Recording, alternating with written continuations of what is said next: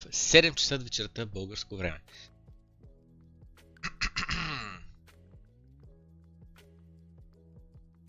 Wait, what? Чак сега ли почва? Нищо не разбира. Аз на старт при 100 години. е. Няма че нещо не е почнало, а сега чак почва. Так, what?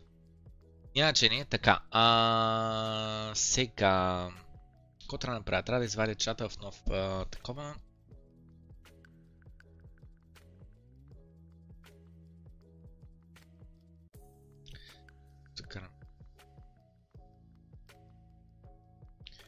Браузъра.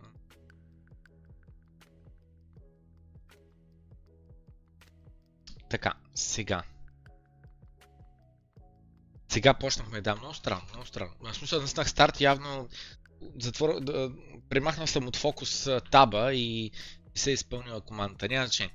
Тъй като след 20 минути имаме а,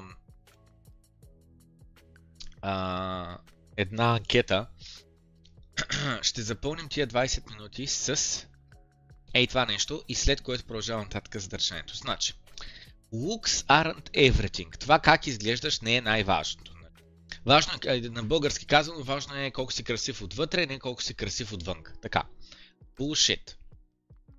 Оказва се, че да бъдеш красив е ключов индикатор за това да си в добро здраве.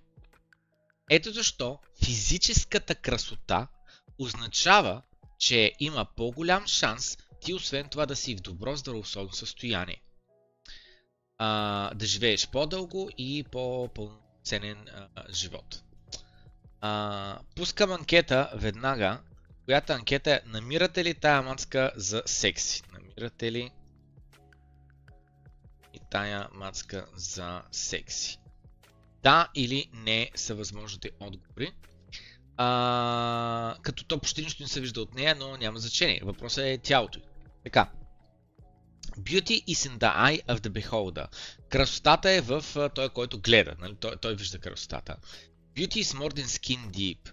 А, а, красотата а, е по-дълбока, не е само кожата ти и как гледаш нали външно. Don't judge a book by its cover. Не дей да съдиш хората по това как изглеждаш. Не дей да преценяваш една книга само по корицата. Uh, not only are these wrongs, не само, че тези твърдения са и начин на мислене са грешни, освен това те направо са опасни за твоето здраве и за това ти да uh, живееш uh, пълноценен живот. Нека да обясня. И тук нали, показват някакви хора, тук на плажа, някаква мацка, някакъв мъж, и върху мацките ще са такова ме концентрираме така.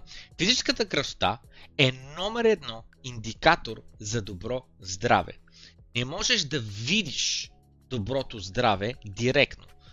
Може да видиш доказателства за наличието на добро здраве. А, лоша кожа, което означава обрината, зачервена или нещо друго. Excess body fat, което означава да си с наднормено тегло. А, of muscle, тоталната липса на мускули и така нататък. Се оказва, че всичко едно от тези а, а, неща са реално признак за твоето здраве. И ние ги намираме за грозни. Просто така сме еволюирали, така ни е записано в гените, да бъдем привличани към а, добре изглеждаща кожа, да нямаш мъзли и да имаш все някакви мускули по себе си. Но когато едно тяло а, изглежда а, здраво, виждаме тук някакъв пълен бак, а, батка, човек. Човек. Ски какви пръсци, ски какви клоци или там, който този мускул беше. Скивай какъв гръб, брат. Егати перките, егати мускулите, егати рамената, егати трицепса. То се е някакъв егати на цепета батка, съвсем сериозно. Мацката дупето изглежда доста добре, няма какво да лъжа. Гърбър изглежда перфектен. А, и детенцето отгоре. Тъй.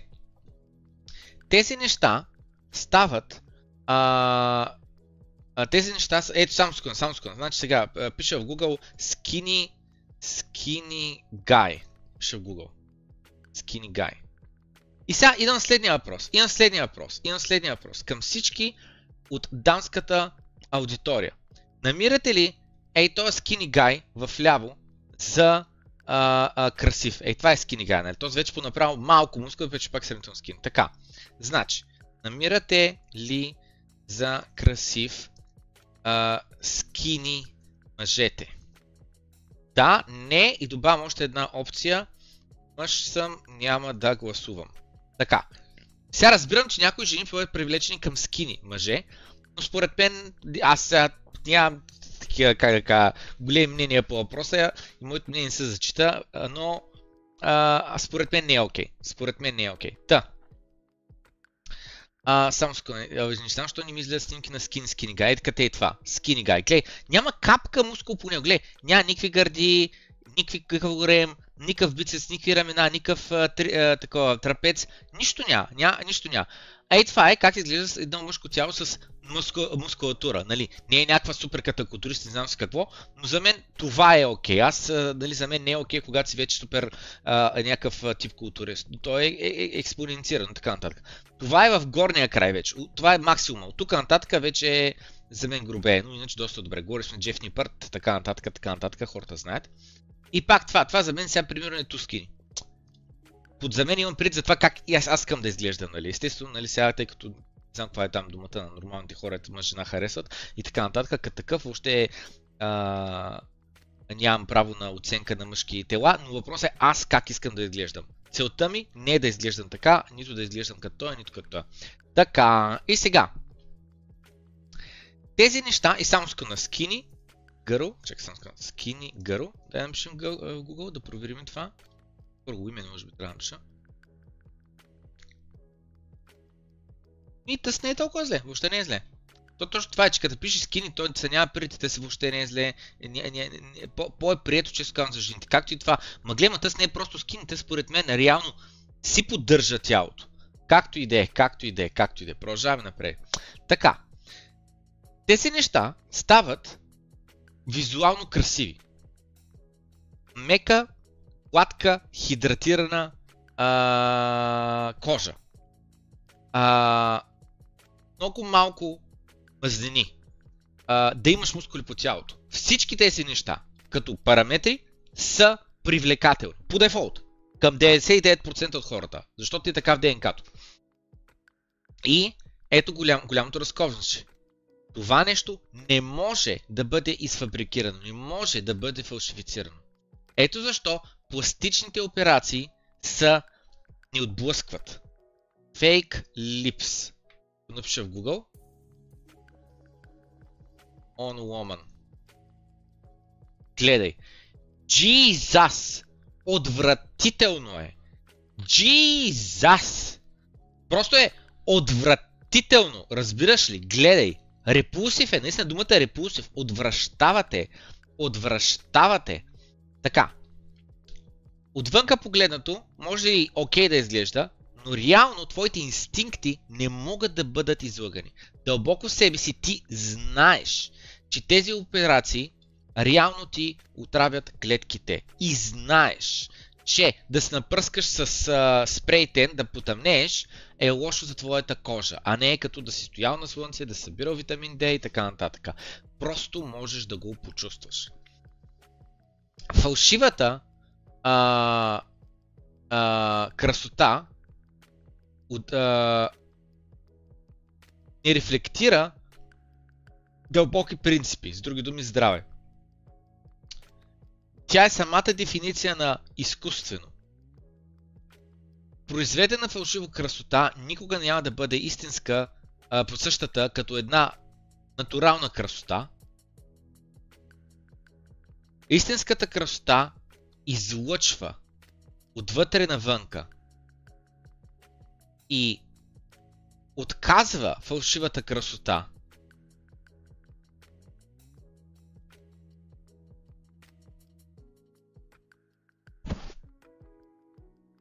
И по този начин стигаме до доктрината, че красотата не е всичко.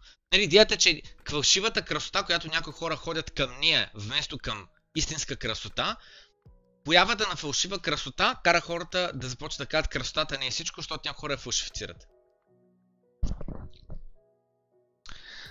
Видя ли, че тази българка? Да, знам, знам. досетих се, как е. Защото в един свят, където не може да се фалшифицира как ти изглеждаш, където може, извинявам се, в един свят, където може да фалшифицираш как ти изглеждаш, тогава а, вид започва да си загубва а, това, а, силата, тежестта. Ако пластичните операции са това, което започваме да наричаме красота, има абсолютна логика, че тогава ние живеем в един изкуствен свят, в който наистина красотата, външната, не е всичко. Нали? Защото всяка тапанарка, дето, а, как да кажа, има 10 бона в джоба и мой слой фалшиви цици. И ко? Това ли? Мой сложи операция сложи на дупето и така нататък. Тя не се е трудила, тя не знае какво е дисциплина, тя не знае какво е постоянство и така нататък. И заради това, нали, казваме, нали, външната красота не е всичко. Това е една празна красота, каза този човек. Няма нищо под нея. Друга страна обаче, красотата е а, отражение на доброто здраве в визуалният свят. Истинска, автентична красота по, по подразбиране ни привлича. И всички ние го знаем. И най-тъпите казват, о, аз си падам по красиви а, а, жени, а, това е важно за мен. А, най-умните казват, о, красотата реално е проекция, огледален образ на добро здраве и възможност за раждане на бебета и тия със средно IQ, IQ о, не, красотата е, а, не, външната красота не е най-важното. И така нататък. Та, това е защо казват хората, че красотата няма значение. Е толкова, такова твърдение е толкова опасно за нашето подразбиране за това какво е то добро здраве и като цяло а, да водим ползотворен живот. Красотата е полезна в нашето а, пътуване към по- едно по-добро здраве. Защото когато полагаме усилия за своето здраве, ние по този начин постигаме и външна красота. Защото сме еволюирали да бъдем привличани от доброто здраве. Нали? Когато искаш да правиш потомство и ти си някакъв дивак в саваната с копието, искаш да правиш потомство с някаква дивачка, дето изглежда здрава, а не дето изглежда болна, не някаква да изглежда недохранена, не някаква дето изглежда седо след два месеца ще умре, няма да ти роди децата. Та здравето, по подразбиране, в нашото ДНК е записано, така сме еволюирали, да изглежда красиво в нашите очи. Така че красотата е чисто и просто един лесен начин, с който да премерим здравето. Ей, тая жена, примерно. Изглежда ли ви в лошо здраве? Ми не естествено без да правим кръвни тестове или някакви други скан, а, скенери, по дефолт, така сме еволюирали да можем да разпознаваме добро здраве. Така че, ако премахнеш как ние изглеждаме от уравнението, тогава всичко, което си направи е чисто и просто да замъглиш нашата възможност да преценяваме кой е в добро здраве и кой не. И трябва съответно да разчитаме на а, тестове направи здравето едно абстрактно понятие, което е просто вече недостъпно. Докато всъщност това нещо е много очевидно за нашите очи. Замисли се, погледни го последния начин. Отново, нали, подбрал е някакви напълно нормални жени, пекли са на слънцето, потъмняла кожата, не са а, дебели и така нататък. Нищо повече. И по дефолт ги, ги намираме за привлекателни. Защо? Защото така сме еволюирали. И защото нашите, как да кажа, мозъка ни, нали, нашите гени ни казват, аджаба, това е жена в добро здрав... физическо състояние, здравословно състояние. Гоненето на кръвта е нещо, което всеки може да а, го прави. Никой не може да спре да целиш със себе си да бъдеш в добро физическо състояние, в добро здраве. Всеки, който стане по-красив, не като гони просто една а, лъжа, една изкуствена, една пластична красота, но като гони истинската красота, какво ще стане? Това, което ще стане е, че просто ще получиш красота безплатно, ако гониш истинската красота. Така че ви позволяйте на хората да ти казват, че външния вид няма значение. Използвайте външния вид за да намерите по-добро здраве. И водете с пример. Грижете се за себе си и за хората около вас. И докажете, че физическата красота е резултат на по-високи цели, на постоянство, на, а, а, как се казва, дисциплина, на себеконтрол. И на труд, разбира се. Когато хората осъзнаят това нещо, което току-що обяснихме, това ти дава един вътрешен комфорт. Защо? Защото означава, че трябва да се а, а, как се казва, представяш за едно малко, едно нещо по-малко. Отново, някакви мацки, нищо специално. Просто мацки добро физическо състояние. Ай сега да напиша в Google Obese Women и ми кажете, чувствате ли са привлечени, намирате ли за красиви, ей тази жена, например. Как? Как? Как? Това трябва някакъв фетиш. Ако не ти е някакъв фетиш е невъзможно да кажеш тази жена я намирам за красива. Невъзможно е. Гледай, гледай какви бицаги човек. Тъс ти забие един шамар, направо 5 салта ще направиш човек. Тъй, дайте и за женската аудитория да напишем в Google убий мен. Как? Как може то мъж да кажеш, да, струва ми се красив? Чувствам се привлечена към него. Like, what the hell? Това не е здравословно. Не искаш да имаш деца от този човек. И твоите гени така са еволюирали, че да те карат да оценяваш твоят потенциален сексуален партньор, че искаш да имаш деца от този човек, не от този човек. Да. Ако чисто и просто да за здравето си, едно нещо, за което се тормозиш по-малко. Вместо да търсиш изкуствени и нездравословни начини да подобриш това как изглеждаш, всяка една твоя част по-отделно, просто гони здраве.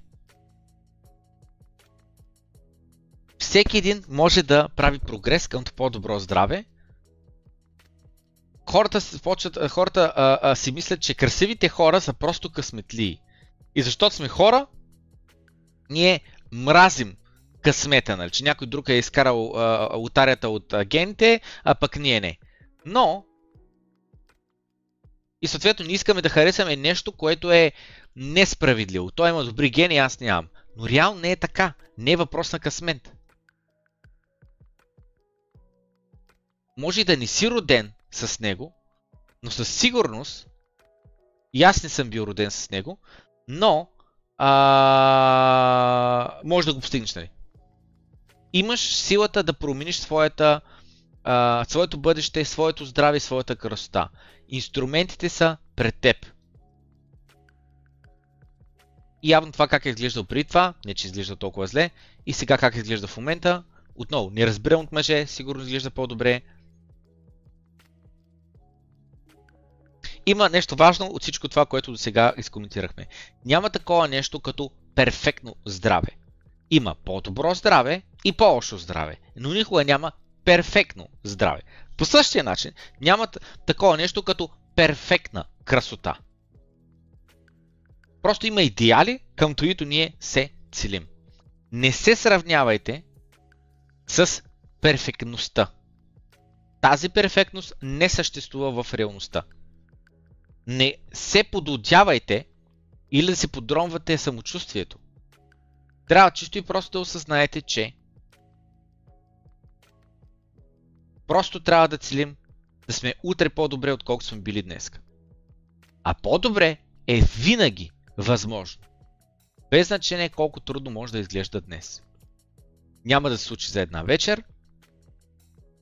Трябва да купуваш правилната храна, да изготвиш по правилния начин, да се самообучиш на тема а, а, nutrition, как е на български? А, на тема хранене, а, биохимия и така нататък.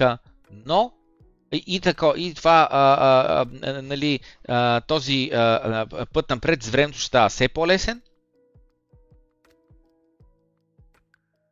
Толкова им беше писнало от липсата на здравословни храни, че а, започна да си какво да прави. И накрая, нали точно това, че хората коментират долу коментарите, че той е пост накрая се превръща в реклама на неговите чипсове.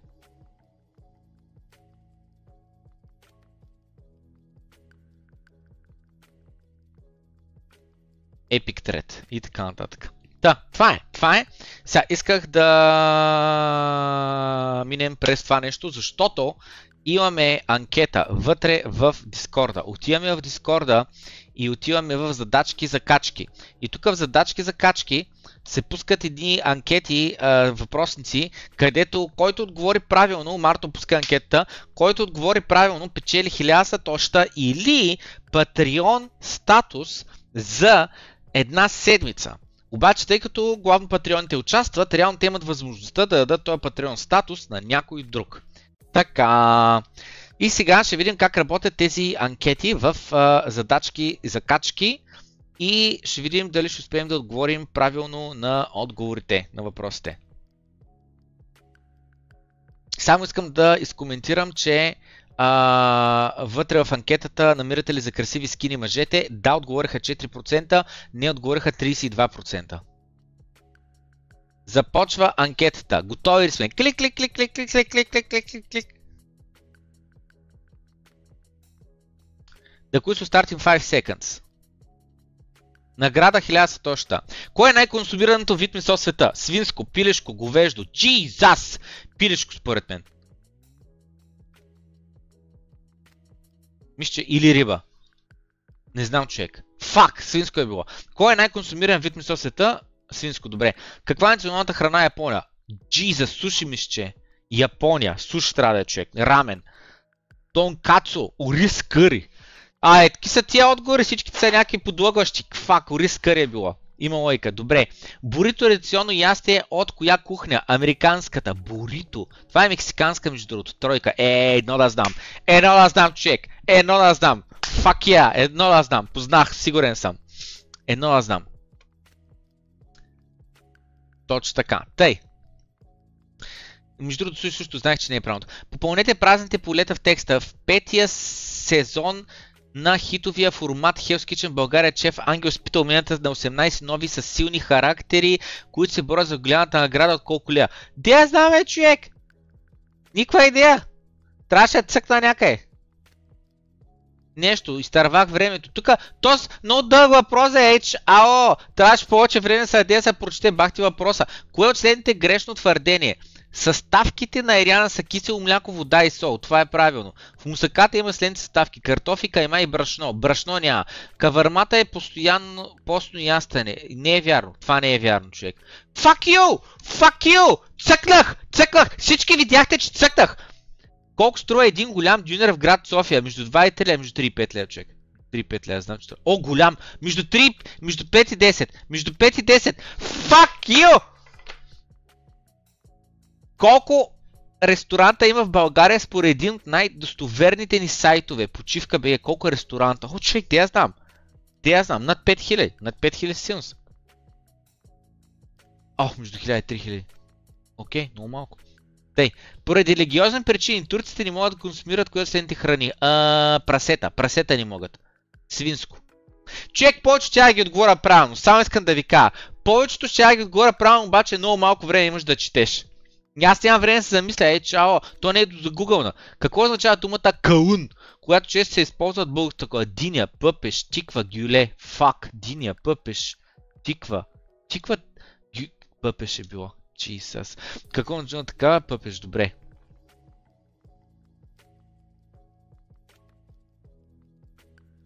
Колко монстъра трябва пламен да изпие, за да има днеска 12 часа в дук? О, човек. Човек, 10 плюс, защото е аз. 10 плюс. Познах. На кое място съм, човек? На кое място съм? Ало! Къде съм, ме?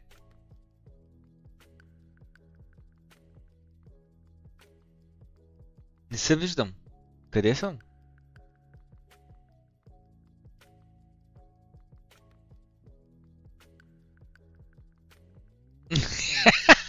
Йордан, нали 7.30 е? Еми тук що? Почта в 7.29.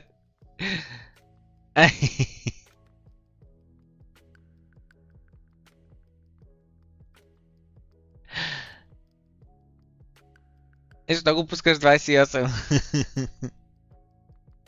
Да, аз знаех, между другото, това се Япония храната, знаех, че, че също даже не е японско, нещо такова имаше, а, така че имаше лойка да е кърто. Добре, айде, всеки път, като има дук, ще има такава анкета. Айде, всеки път. Като има дук, ще има такава анкета. Марто има отговорност. Всеки път, като има дук, да е подготвил анкетата.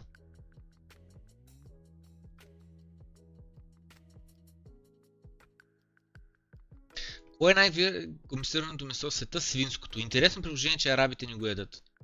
Или там мусулманите, какво че. Какво е националната храна на Япония? Орис къри. Бурито традиционно ясто за Мексико. Той го знаех. Ангелов изпитал момента 18 нови. Е, имаше лойка да, да е готвач, ама аз къде я знам, че... Нямах време прочета такова, няма че. Планети празните полета, 18 нови са силни характери, които да борят голямата награда за еди колко ля. Откъде я знам за колко ля?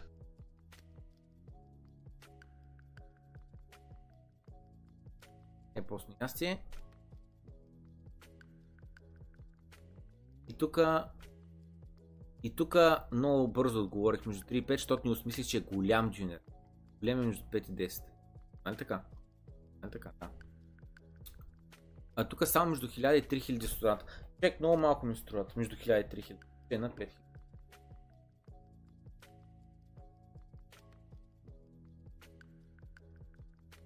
Добре, супер анкета, браво.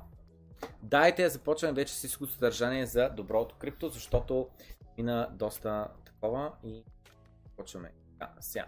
Пиче, пиче. Започваме след този коментар от Радев Георги, който каза да. До сега не съм прочел визия за биткоин стандарт и така как си представяме да функционира една държава, когато няма контрол над финансовата система, която е държавна функция. Как точно ще събират данъци? Между другото. Пренячение. Не, между другото. Държавата няма място да се меси в парите. Парите са свободния пазар. Както е твърда дълбока тема, няма да влизам за да уточнявам точно думи, няма. Така, как точно се събират данъците? Как ще се стимулират социалните функции на държавата? Да, биткоин може да бъде стора валю, технологията е едно, политиката е съвсем ще се друго. Така, искам много набързо така нещо, което съм казал вече и преди, което е следното. На един биткоин стандарт, потенциално. Аз какво правя с моите пари, на които вече съм платил данъци за да стигнат до мен, не е работа на държавата. Държавата ни трябва да интересува днеска 5 бира ли съм си купил, 10 бира или 2 мастики ли, напил ли съм се кат свиня или не. Ма това си е моя работа. Аз в че съм изкарал пари и след това тия пари съм ги разменил с някой друг неговата стока и той е изкарал. Това трябва да е моя свобода. Държавата няма място ми са меси. Няма държавата място да си изказва мнението така нататък. Аз ако съм свободен, трябва да мога да се направя с парите, които искам. Иначе съм роб. Така. Обаче, държавата това, което има право да регулира, да му се меси и да иска пълна информация, и юридическите лица. Тъй като юридическите лица са в определена юрисдикция а, а, създадени. И съответно а, трябва да спазваш законите и регулациите на определената държава. И на един биткоин стандарт, където върху Lightning Network транзакциите са моментални, без такси и анонимни, сега идва въпроса, нали, аз, аз не мога да купя нещо от магазина, което те после да му платят данъка или нещо такова. И отговорът е не, не работи така нещата. Защото един елементарен фикс на това нещо е, а, както а, първо започна с касовите бони бонове. Нали? Едно време ни можеш ли да не издаваш касов бон и да ни плащаш данъци? Нали? Който помни, преди 20 години, така се правиш. Не се издаваш касов бон и готово. По едно време почна пак моята с два касови а, апарата. Един е да издаваш касов бон, просто е така, де трябва няма след това отчетеш. И другия, който ти е истинския касов апарат, който след това ще се отчиташ с него пред напа. И изведнъж оборот ти е наполовина или още по-малко и ти уж почти никакви пари не вадиш. Така.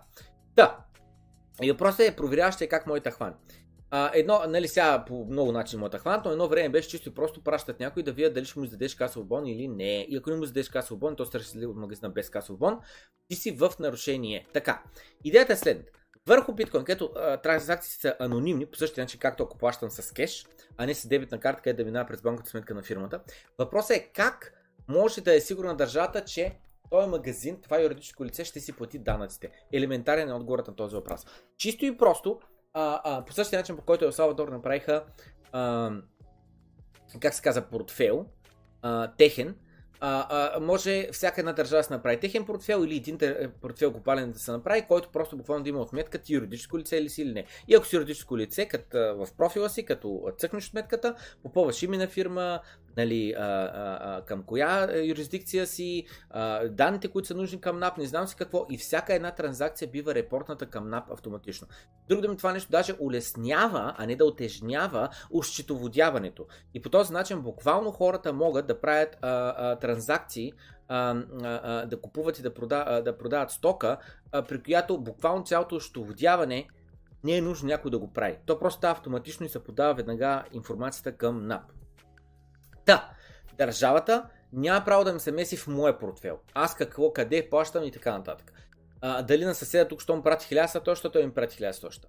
Държавата има място да се меси в на юридическите лица. Всяка една селска бакалия, всяко едно казино, всяки един стриптиз клуб, всеки един а, а, магазин за автомобили, които продават и така нататък. Им казват, трябва да ползваш нашия портфел или трябва да ползваш друг портфел, който е с тая а, а, имплементация. И съответно, когато се прави проверка на магазина, се прави проверка просто ползват ли какъвто трябва софтуер. И съответно идват нали, данните към NAP или не. И по този начин мисълта беше, че при един потенциален, евентуален биткоин стандарт не означава, че държавите няма да могат да събират а, никакви а, а, данъци, чисто и просто означава, че те ще могат да виждат всяко едно юридическо лице колко пари са дошли до него, но не и от кого са дошли парите. Дали Иванчо от Каспичан се е купил бира, дали Георги от а, Пазарчик се е купил мастичка, или баба Цеца от а, ъгъла а, на улицата си е купил една диня. Няма значение кой. Това, което интересува държавата е какъв оборот е направен, какви са продукти, които са продадени, преди това има ли фактура издадена за това, че са купени някъде другаде на друга цена. Държавата има право, има място да се меси в юридическите лица в техните счетоводни книги. След това, в моите счетоводни книги, като частно лице, няма място да ми се меси. Продължаваме напред с, говоряки на тема банки, държави, месени и така нататък. Банката как те евалюира, как те прави, прави проверка и те оценява рисков или не рисков човек си. За твоята 2000 долара кредитна линия. С други думи искаш се едно заедно с 2000 долара. След това обаче банките как те евалюират, как те преценяват техните собствени портфолия от 100 милиарда долара облигации. Буквално това е реалността днес, разбирате ли?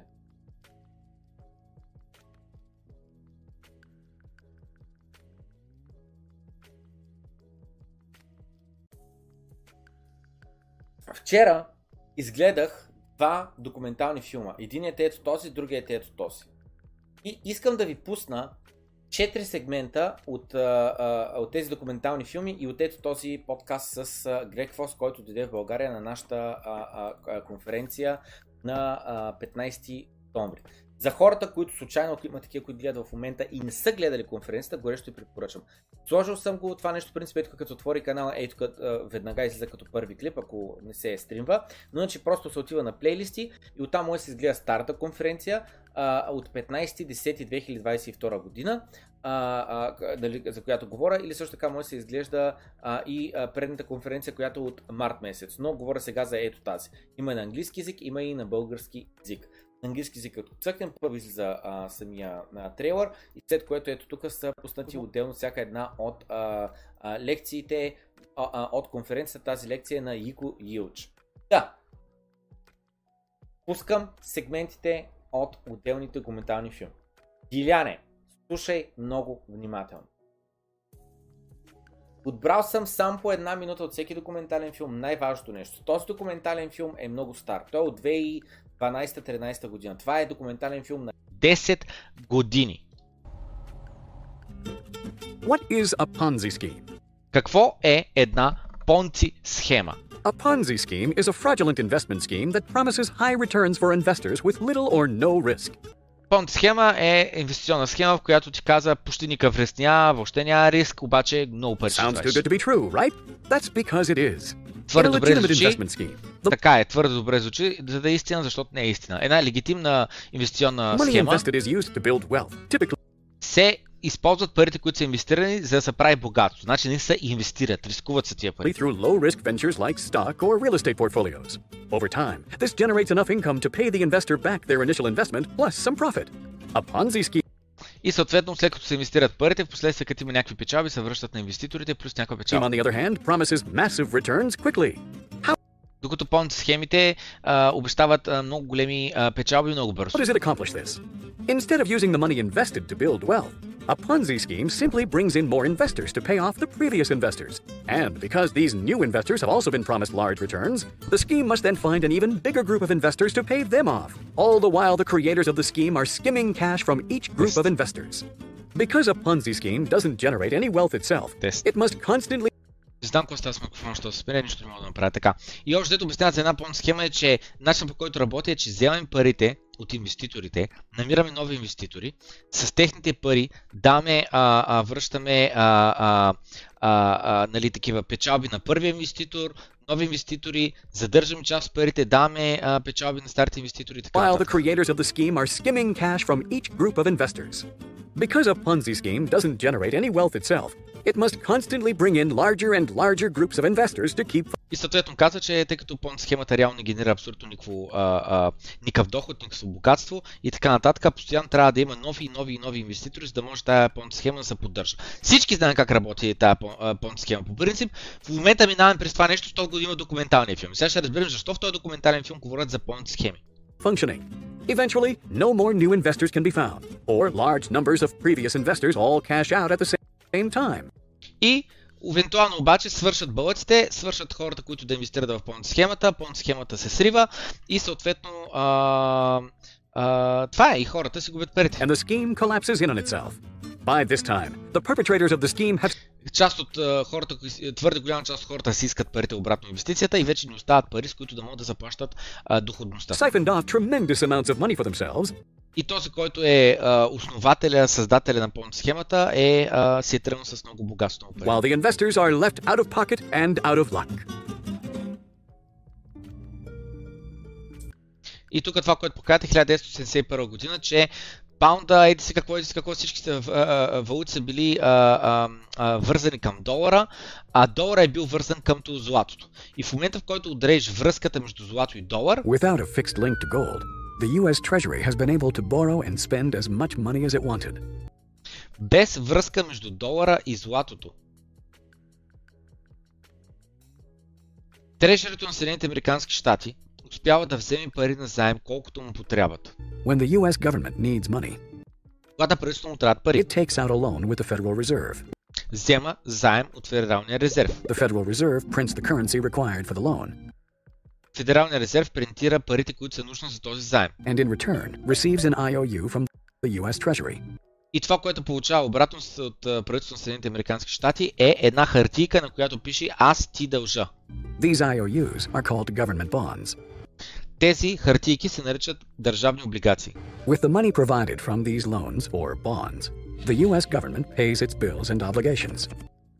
С тези пари, които са взети на заем от Централната банка, правителството си плаща разходите, които могат да са разходи по инфраструктурата, по пенсиите, по здравеопазването, по военните действия, както и да плаща примерно лихви по други заеми, които са взели вече.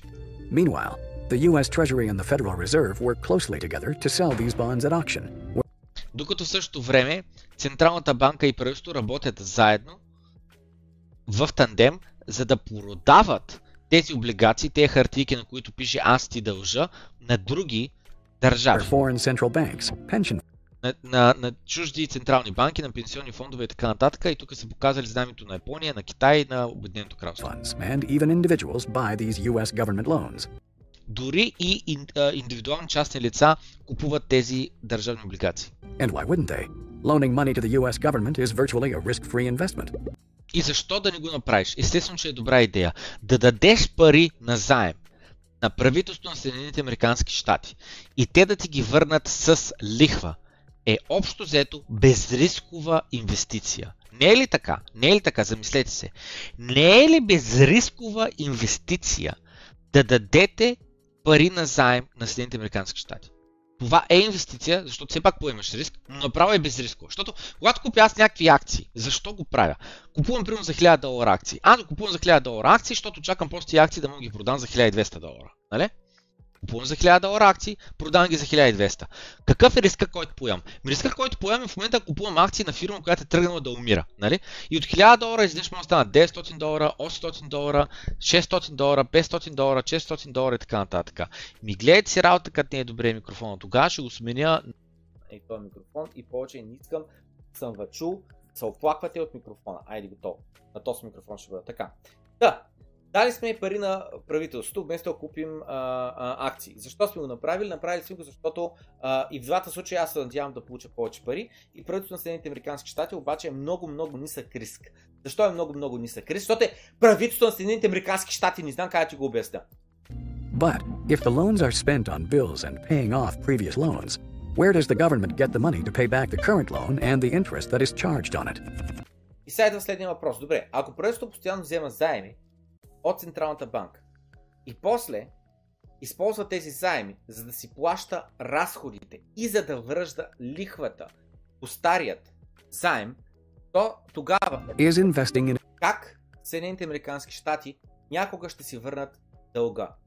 И съответно тук се създава следния въпрос. Инвестирането в облигации на Съединените Американски щати Понци схема ли? a US government bond simply one small part in a giant Ponzi scheme? The Federal Reserve System is definitely a Ponzi scheme. И този човек казва,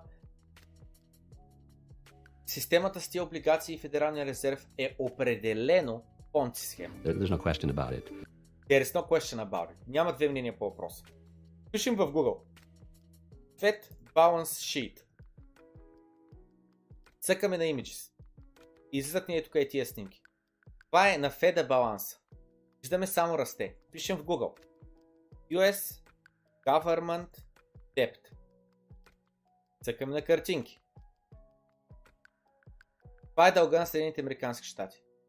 Това е дълга на Съединените Американски Виждаме, че на тях им е отнело да стигнат 5 трилиона от 66-та година до 96-та година. Примерно. Да стигне 5 трилиона. Значи 30 години им отнема за да стигнат 5 трилиона. От 5 трилиона за да стигнат 10 трилиона в дълг им отнема нови 15 години. От 10 трилиона за стигнат 15 трилиона 2 години. От 15 трилиона до 20 трилиона още 2 години. 20 трилиона до 25 трилиона още 2 години. От 25 трилиона до 30 трилиона още 2 години. Разбирате ли за какво става на въпрос?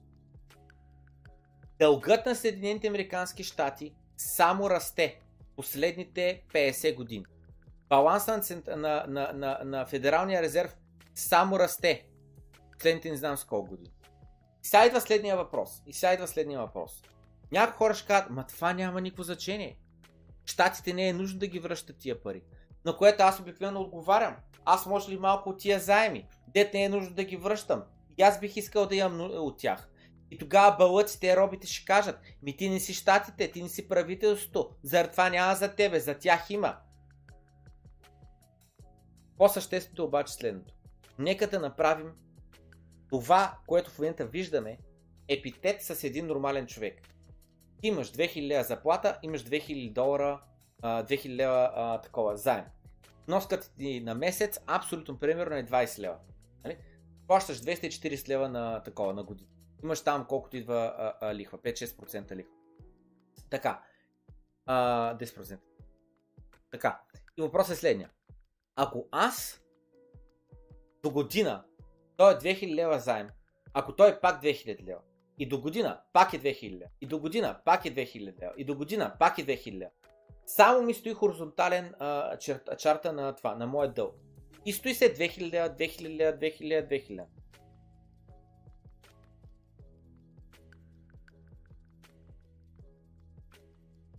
Ей това е, ей това е моя дълг. Виждате ли? Хоризонтален. И ето тук пише 2000.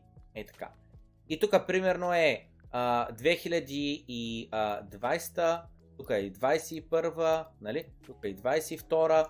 И след което от 22 да кажем, че той се качи и тук на 3000 лева, нали? И тук е и 23-та. Какво означава това? Това означава, че до този момент, до ето този момент, аз поне съм си плащал вноската, нали? Те ми искат си колко лева на месец, си колко лева на година. Аз поне си плащам вноската. Може да не ми пада надолу дълга, но поне стои един същ. поне стои един същ. В момента, в който това нещо тръгне нагоре, това означава, това е еквивалент на буквално не ми стигат парите, дори да си платя вноската, трябва да взема нов заем, за да си платя вноската и съответно заема ми тръгва нагоре. Съединените Американски щати, това е тяхния дълг, само расте. Не, малумен тапунгер трябва да си. За да кажеш, ще не е нужно да го върнат. Малумен промит мозък трябва да си. За да кажеш, че това нещо колко е на Fed Balance Sheet няма значение. Само пълни тапанари. Само пълни тапанари. Може да са толкова пробити мозъци. Наистина да мислят, че това са пари и това не е щупена система. И това не е понти схема. Ако си мислиш, че ти можеш само да вземаш още и още и още и още назаем. Защото аз бих искал да мога така да правя. Знаете ли защо? Само замислете. Вие ако може да вземете заем, който, после може да вземете друг заем, за да върнете предния, новия, плюс лихва, което означава, че новия заем е по-голям. След това за предните, пред, предния заем, който плюс лихва е станал още по-голям, трябва да вземеш отново по-голям заем. И това може да го правите веки. Няма ли да го направите? Естествено, че ще го направите, защото не губите нищо, а получавате много на готово. Само пълен тапунгер е на мнение, че това е нормално. They go through the appearance of lending money to the governments. And the governments agree to pay back the money plus interest. And uh, so this money comes into being. They create it just for that purpose. They give it to the governments. Didn't exist before that. Съответно тук обяснява, че когато от Федералния резерв трежерето вземе заем, това са нови пари, които никога при това не са съществували. Това са пари, които що създадоха. Специално за да се даде този заем на Съединените Американски щати. Central banks just make it out of nothing and click a few keys on a keyboard of a computer, and the Treasury of the United States government now has another trillion dollars that it can spend. That's where that money came from. And so uh, that creates a liability on the part of the federal government to pay it back plus interest. Now think about that, plus interest. Well, when it comes time to pay it back plus the interest, they can't pay it back, and they certainly can't pay it back plus interest too. So what they do is they borrow more to cover. Съответно, казва правителството, съответно обаче има дълг, когато вземе 1 трилион долара заем от, от Federal Reserve. И съответно после трябва да ги върне тия пари плюс лихва. Тъй като не само, че не могат да ги върнат, никакъв шанс да върнат и лихвата. Съответно трябва да вземат още по-голям заем, за да си върнат перения заем плюс лихвата. Cover the original loan plus the interest, and then by that time Congress wants more money anyway. So the, the debt just keeps going up and up and up and up. Under the current monetary system, we borrow all of our currency into existence and we promise to pay it back plus interest. Сегашната монетарна система, начинът по който работят парите е, че ние взимаме назаем всичките пари от създадени ново напринтирани от Централната банка и обещаваме да ги върнем плюс If you borrow the very first dollar into existence and that's the only dollar that exists on the planet, but you Ако си взел първия долар, който някога е съществувал, първият долар, и той тук що е напринтиран от Централната банка и те ти дадат, той е първи долар. Ти кажеш, аз ще го върна, плюс лихва. Откъде ще вземеш другия долар? Разбирате ли се? Замислете се това, колко е важно това изречение. Няма долари. Централната банка напринтира 1 долар, за да ти го даде на тебе. А ти даваш на Централната банка IOU. Аз ще ти дам обратно този долар плюс лихва. С други думи, примерно ще ви дам долар и половина. Откъде ще дойде другия половин долар, който до вчера не е съществувал? The answer is you have to borrow that. It's a Ponzi scheme because you can never pay it off. It always requires that we go deeper into debt. Няма откъде да вземеш другия долар. Единственият начин да вземеш другия долар е отново да вземеш пари на заем, за да върнеш стария заем плюс лихвата. И като това е буквално една понти схема, която, защото никога не може да се върне дълга. Никога. Математически е невъзможно. Няма достатъчно пари. Since 1971, the United States has been running trade deficits with the rest of the world. Както и да е. Няма да продължим тук. Продължаваме ето тук. Където сега въпрос е. Добре, стигнахме до извода, че облигациите са една понти схема. И това е моето лично мнение. Всеки, който смята, че облигациите не са понти схема, е тапунгер. Това е моето мнение. Това е моето мнение. Аз така мисля. Свободен съм си мисля, който си искам. Това е. Да. Облигациите са една понти схема.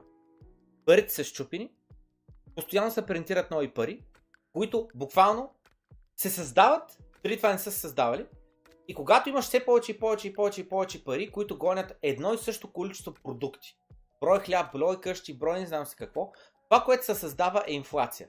Цената на всичко започва да се повдига, за да може да а, се изравни, да влезе в баланс с много напринтираните пари. Така. И нека да чуем Питър Шиф, нашия любимец, какво говори на тази тема. Living. Много критерии днес американците всъщност стоят по-зле, отколкото са живяли през You can take my uh, grandparents. My grandmother never worked, despite the fact that my grandfather was a carpenter. Може да вземеш вика на предвид моите прародители. Дядо ми е работил, баба ми никога не е работил. Дядо ми е работил като карпендър. Кой е карпендър? Знам, че е някаква такава а, работа. Дърводелец явно. Дърводелец. And they had eight children. Са имали 8 деца. Разбирате ли за какво става въпрос? Бащата работи, майката не работи и имаш 8 деца. Замислете се. И ти какво работиш? Работиш като занаячия. Работиш като майстор. Днеска това, възможно ли е да имаш 8 деца и да работиш като занаячия? Uh, could a carpenter, somebody without even a high school diploma, just working in a blue collar job, support a wife and eight kids today? Not, it's not a chance. Може ли днеска някой, който работи работа, за която е завършил просто средно образование, няма висше образование, blue collar job се на да работи и да издържа 8 деца. Никакъв шанс. Просто никакъв шанс. With inflation rising faster than incomes, people were forced into more and more drastic measures to maintain their standard of living. С повдигаща се постоянна инфлация, хората трябваше да предприемат все нови и нови действия, за да могат да поддържат стандарта си на живот. With each new day, the work of a family begins again. When we went off gold backing of the dollar, what used to happen prior to that is the husband went to work, the wife stayed at home, raised the family. Това, което е ставало докато бивате на златен стандарт е бащата работи, майката стои. Because of inflation in the 70s, the wife went to work. Заради инфлацията през 70-те години, когато слизаме от златния стандарт, жената трябва и тя да ходи да работи. So now you had two incomes that were necessary to produce and buy the same goods and services. И сега имаш два дохода, които са нужни, за да можеш да а, купуваш същите услуги и продукти от магазина. In the 90s, we stopped saving. The savings rate basically got През 90-те години спираме да спестяваме. down to zero because Говоря за щатите, естествено. people were spending, they couldn't save. In И през тези години вече, по принцип, примерно, а, харчиш 70-80% от заплата, 20% задържаш и я пестиш, я пестиш, я пестиш. 90-те години тая практика просто изчезва. Харчиш 100% от твоята заплата. buy the same goods and services. Then we got to the last decade. The wife was already working, the savings were down to zero, they borrowed money. И това вече, което става е след 2000-та година. А, не само, че вече никой не спестява, ами започва всеки да влиза в дълг. And so we've gone from two earners getting rid of our savings rate to borrowing money to keep pace with inflation. И съответно от един човек да работи, ставаме на двама човека да работим, стигаме до там, че да може да пестим, накрая до там, че да сме в дълг, за да може да живеем. The average person is now forced to borrow well beyond their means, getting themselves deeply into debt. И така нататък. Прескачаме напред. Това е друг документален филм. Друга част. Тая част, която иска да покаже е разликата между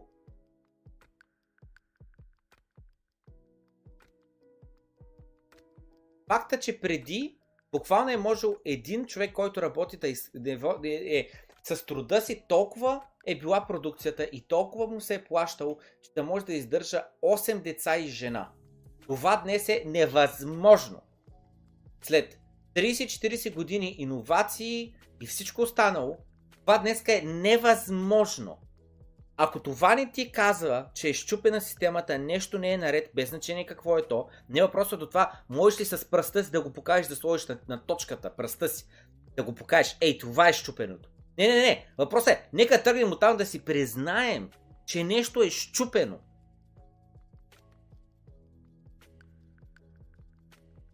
Стигаме до днеска, в който хората са на по 30 години могат да изнесат от там, където а, са родители. При това минахме през факта, че пълната схема е а, щатския долар и облигациите. И продължаваме към този документален филм. this was fundamental. And so I really did think that it was a wrong policy, and I didn't want to Говорим за 2008-2009 финансовата криза. Той казва, а, мисля, че имахме грешната политика след като излядохме от а, а, финансовата криза. So I voted no. И съответно той ви каза, аз гласувах не и не исках да бъда асоцииран по какъвто да било начин с Do you think it was a radical policy? I, most certainly did think it was a radical policy, and I think Мисля, че е било а, нещо абсурдно, а, което са правили. Да, мисля, че е било нещо абсурдно. most people did. It was meant to be radical. And so my concern was we had come through a crisis, and we provided the liquidity necessary to come through it. Минахме през криза. Дадохме ликвидността, която беше нужна, за да минем през криза. В момента говорим за 2008 година, за милиарди долари, които се спринтираха, за падането на лихвените проценти и така нататък. И съответно, казвайки тези неща, в момента въпросът е, тъй като пак имаме банки, които да фалират, както имахме 2008-2009 година, цял въпросът е какво са направили тогава, какво са направили вед- след това идните години и съответно какво се случва днес. Вече беше минала кризата, економиката започва да се оправя. Въпреки това, продължихме да поддържаме ниски лихвените проценти и да могат да се заемат големи заеми. What were you most concerned about if easy money continued? Какво точно те притесняваше, ако продължаваме да имаме политика, в която който има как да вземе заем на много лихвен процент, може да го направи. Той каза, мисля, че това беше ненужно да се случва, да се прави. You keep interest rates at zero and keep pu- pumping money into the economy. You favor the debtor, and you Съответно, това, което се получава, че ти, ако държиш лихвените проценти нула, това, което ти правиш е да помагаш на този, който иска да граби, да взема заем, да вземе заем, а предсакваш хората, които искат да пестят. penalize the saver, which you, you are saving for nothing. I mean, you get nothing for that. And if you're a borrower, well, life is good. You borrow Ако пестиш, получаваш нищо срещу това, че пестиш. Получаваш никаква лихва. В същото време, ако вземаш пари на заем, о, ти си много облагодетелстван, защото лихвата, която трябва да платиш е минимална. for nearly uh, nothing. So you, you actually encourage speculation. Съответно, това, което правиш е, че потикваш хората към спекулации. Отново казвам, ако на мен някой ми даде 10 милиона долара на 0,1% лихва, на момента ще ги взема. Uh, you encourage uh, additional risk taking. In fact, that's one of the reasons they did quantitative easing was to encourage greater risk taking. И съответно, това, което те правят е да потикнат хората къмто поемане на риск. Това е което правят. С ниските лихвени проценти, които. И стигаме до Грег Фос. И стигаме до това, което той постоянно повтаря. The Debt Spiral. Дълговата спирала, от която веднъж като влезеш, няма излизане. И той твърди, че вече сме вътре в нея. Той твърди, че математически вече е сигурно, че фиатните валути ще хиперинфлират. Кога? Не се знае, но е сигурно. trader for 30 years. Um, and I like to think of Bitcoin as an insurance policy on the fiat Ponzi. Okay. Той съответно казва, начинът по който аз обичам да гледам на нещата, по който гледам на биткоин, е, че биткоин е една застрахователна полица срещу фиатната понци схема. Now it's absolutely 100% certain that the fiat Ponzi will fail. 100% е сигурно, математически доказано, че фиатната понци схема ще се провали, ще експлодира. Това казва Грег Фос. Той казва, аз съм сигурен, че фиатната схема, фиатната понци схема ще се провали. It's just a matter of when. Просто е въпрос на кога. Тази година, до година, след 10 години. And it's like owning fire insurance on your house. Съответно, да притежаваш биткоин е все едно е да си купил застраховка за твоята къща, задето а, се притесняваш да не вземе да You, изгори. you don't ever want your house to burn down, but let's say Не искаш да ти изгори къщата. Защо подялите? Кой подялите иска да му изгаря къщата? Никой разбира се. Но, you see on the other side of a valley a forest fire. ей там, в далечината на 2-3 км, виждаш, че е тръгнал огън. Огън в гората. Това е огъня, който днес виждаме в Аржентина, в а, а, Нигерия, в Турция, в не знам с какво. Виждаме зверската инфлация. И виждаме как вече започва да мирише, да мирише на пушек. Виждаме как България 15-20% удари инфлацията, виждаме в Съединените Американски щати как инфлацията удари 7-8%, и виждаме как те постоянно променят формулите, за да може да нагодят така нещата, че да изглежда все едно инфлацията е по-ниска, отколкото тя реално е. Той казва, виждаш, виждаш го огъня, бе, на 2 км от тебе. Well, if the forest fire is approaching your house, you know that you're in trouble. You'd certainly want to own insurance. Ако виждаш, че огънят приближава твоята къща, ти знаеш, че най-вероятно, че имаш проблеми и искаш да притежаваш застраховка. Той казва, биткоин е застраховката срещу фиатното понци, срещу парите без обезпечение. И никой да не ми казва какво стои зад биткоина, защото е чукундур прос, а да отговори какво стои зад лева. И ако каже правителството на България, ако каже за долара стои правителството на Съединените Американски щати, то моят отговор е, че зад биткоин стои па тогава биткоинерите. И готово. And you don't trade that insurance. You keep that insurance. It's not, and I like to think of Bitcoin Той съответно казва, не се търгува тази застраховка, която има. Огъня срещу пожара. С други думи, пример, имаш къща за 2 милиона, купил си си за 20 000 застраховка. Защо? Защото е на 2 км огъня. Следващия момент виждаш, че огъня започва да се приближава към тебе. И съответно застраховката става по-скъпа. Става от 20 000 долара на 40 000 долара. Нали? В следващия момент обаче задухва вятър в обратната посока. И огъня леко се отдалечава. И съответно пада цената на страховката от 40 000 долара на 30 000. И сега кажи адекватно ли е, умно ли е твоята застраховка за твоята къща, ти да я търгуваш, което какво означава? Като се качи цената на 40 000, дай да я продам, като падне на 30 000, дай да си купя пак за страховката. Ми ако застраховката изведнъж ще си очаквал, че ще падне, продал си на 40, обаче тя става 50, тя става 60, тя става 70 хиляди долара. Изведнъж вече твърде късно си купиш страховка за къщата. is the same thing. It's insurance on the fiat Ponzi. It's extremely cheap, and yet lots of people are inclined to buy and sell it. And И вика съответно, биткоин е застраховка срещу пиятното понци, ефтино е, а в същото време много хора искат да го търгуват, да го купуваш и да го продаваш And постоянно. I'm like, you don't sell your fire insurance on your house, much like you don't sell Bitcoin as your insurance policy on the fiat Ponzi. Не си продаваш твоята застраховка срещу на твоята къща по същия начин, по който не продаваш твоя биткоин, който е застраховка срещу пиятната Исках да минем през този увод, тези 4 документални, 3 документални Два документални филма с 3 сегмента и този подкаст с Грег Фос, защото е а, по-релевантно от всякога това, което видяхме. Било то документални филми от преди 10 години, преди 2 години или от подкаст направен днес. Фиатната система се пропуква по шеловете. Знаем, че парите, а, а, дълга не може да се върне, защото много от дълга е на принтиран дълг, нови пари. И за да можеш да ги върнеш този дълг плюс лихва, ти трябва да изкараш от предните пари, но от предните пари няма достатъчно. Със сигурност трябва да се напринтират нови. Със сигурност трябва да се вземат, вземе нов дълг, който да е с напринтирани пари.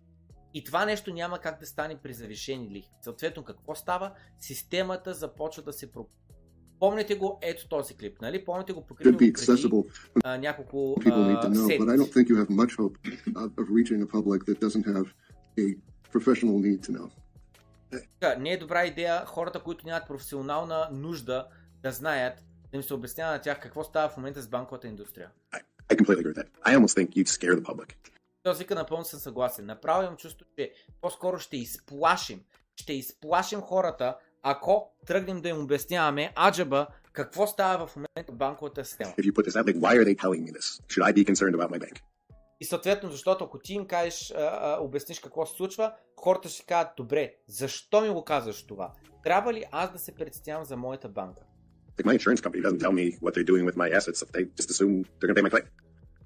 Хората, когато се направят застраховка в застрахователна компания, въобще не се интересуват или застрахователната компания какво прави после с парите им.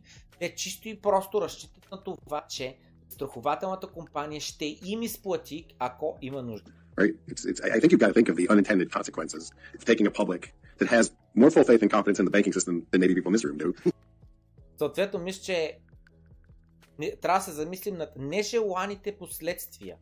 Ако на хората по улицата им обясниш какво се случва При положение, че тия хора имат по-голямо доверие в банковата индустрия, отколкото ние тук, в тази стая. И хората са смеят. Той вика, а ние искаме те да имат пълно доверие. Само забележи, само забележи. Той казва, ние искаме те да имат пълно доверие в банковата индустрия. Защото те нямат. И защото знаят, че не можеш да имаш. They know the FDIC insurance is there. They know it works. They put their money in. They get their money out. So there, there's a select crowd of people that are in the institutional side. And if they want to understand this, they're going to find a way to understand this. There's a bunch of law firms represented in this room. There's a bunch of people that charge them by the hour a lot of money to explain this all to them. And, and, and it's fine. I, I, don't have a, I don't have a problem with that. And they all have huge staffs. But I would be careful about the unintended consequences of starting to blast too much of this out in the general public. I wondered whether there are some И така. happen. Така. Коментирали сме го този клип. Старе.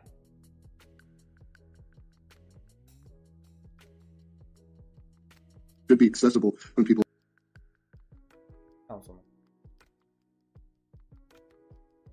трябва да го довършим. Ай, тук имаш.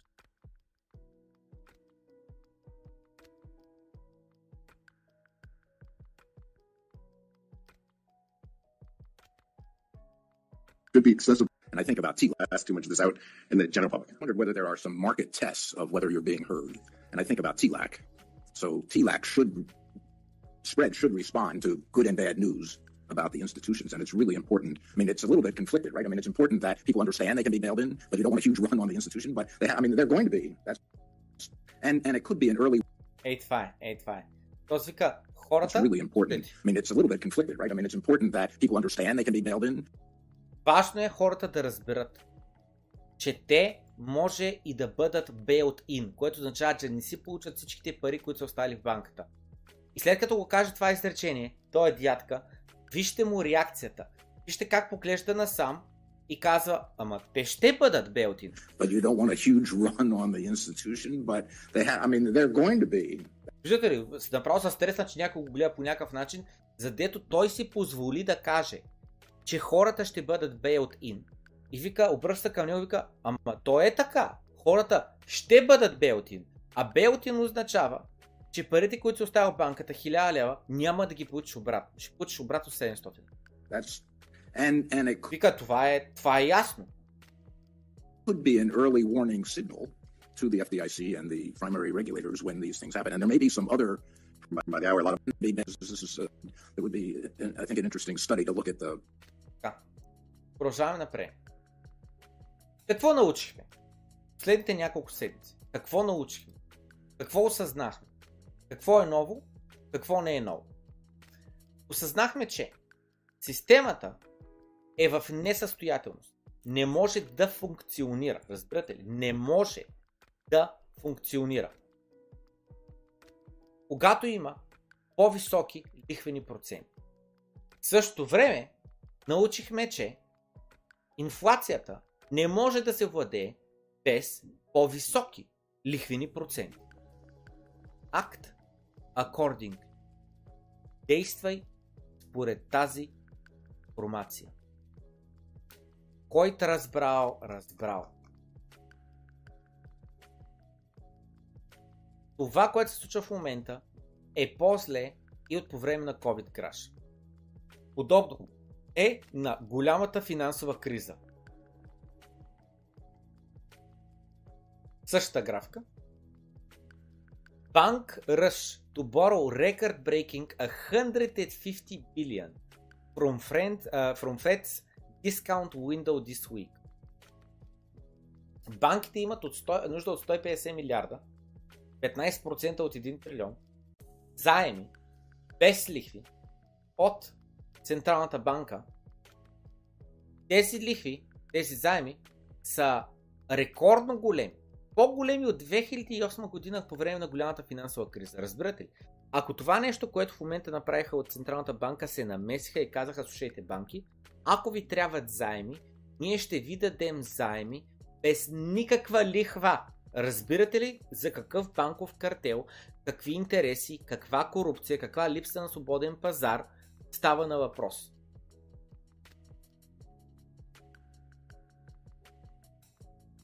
Банките получават заеми на 0% лихва.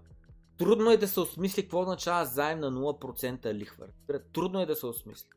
Заем на 0% лихва означава, че аз ми трябва да си купя нов iPhone. IPhone струва 3000 лея, брат. 3000 лея струва iPhone. Отивам до банката и казвам, дайте ми 3000 лея заем. Казват, добре, няма проблем. Ето ти 3000 лея, подпиши този договор, че ти ще ни върнеш тия пари. За времето, което ти отнеме ти да ни върнеш тия пари, лихвата, която ни дължиш е 0. При 0% лихва, заема, който съм го взел, не е нужно, абсолютно не е нужно да го връщам, защото колко той ми струва на ден, на час, на минута, на секунда, на година, на десетилетие е нула. Както ония Дон Пен, или казвам какъвто беше, вика Zero! Zero! Вуф! Разбирате ли? Купувам си нов iPhone, ползвам си новия iPhone, не връщам заема и обслужването на този заем ми струва нула.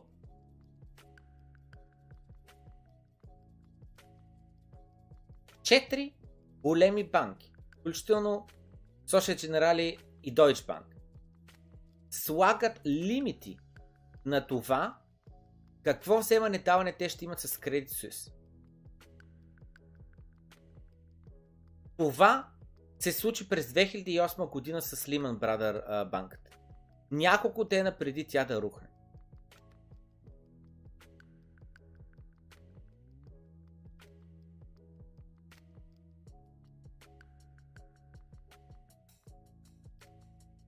Това Диляне! Диляне! Диляне! Тук ли си? Много е важно да слушаш сега. Ако до сега не слушал Диляне, слушай, моля те са. Много е важно това, което сега ще минем през него. Ужасно важно е.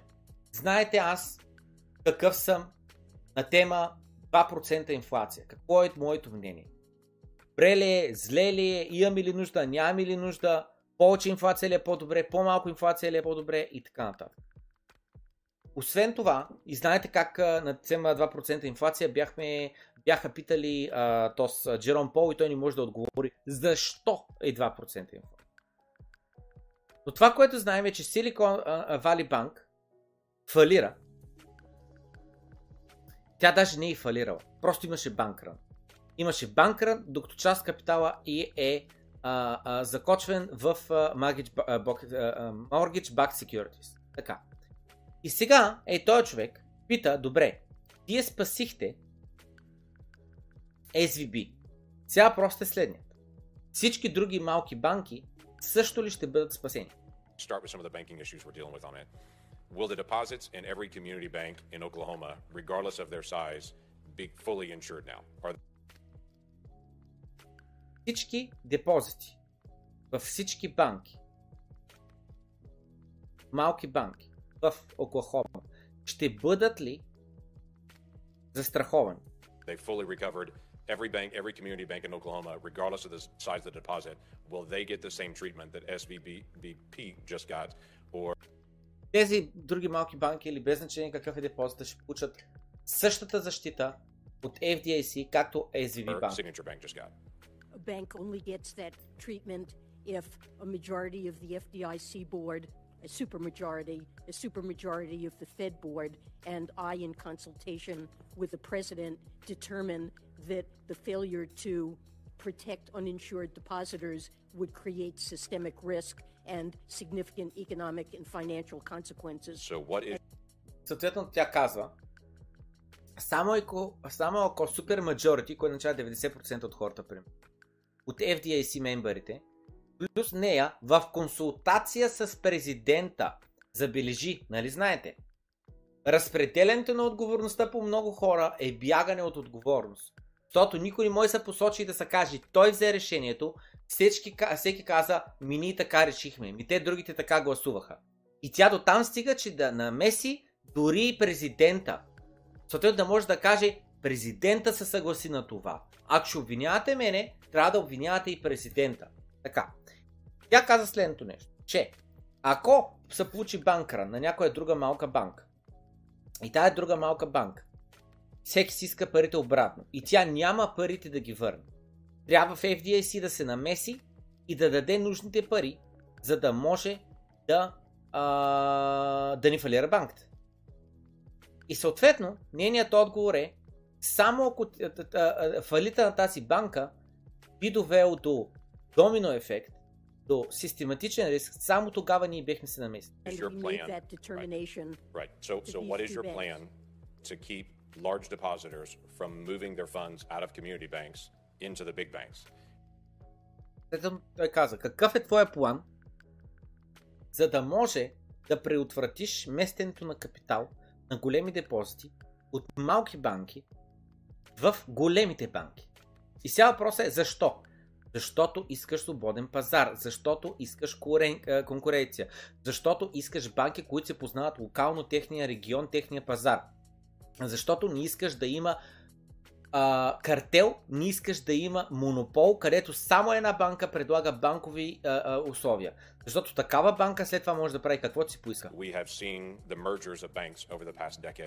През последните десетилетия виждаме много банки как се сливат една в друга, една в друга, една в друга и се получава все по-голям картел и монопол поради липса на конкуренция. By Моите предстения е, че ти ще забърсаш, забързаш, ще го направиш още по-бързо това нещо се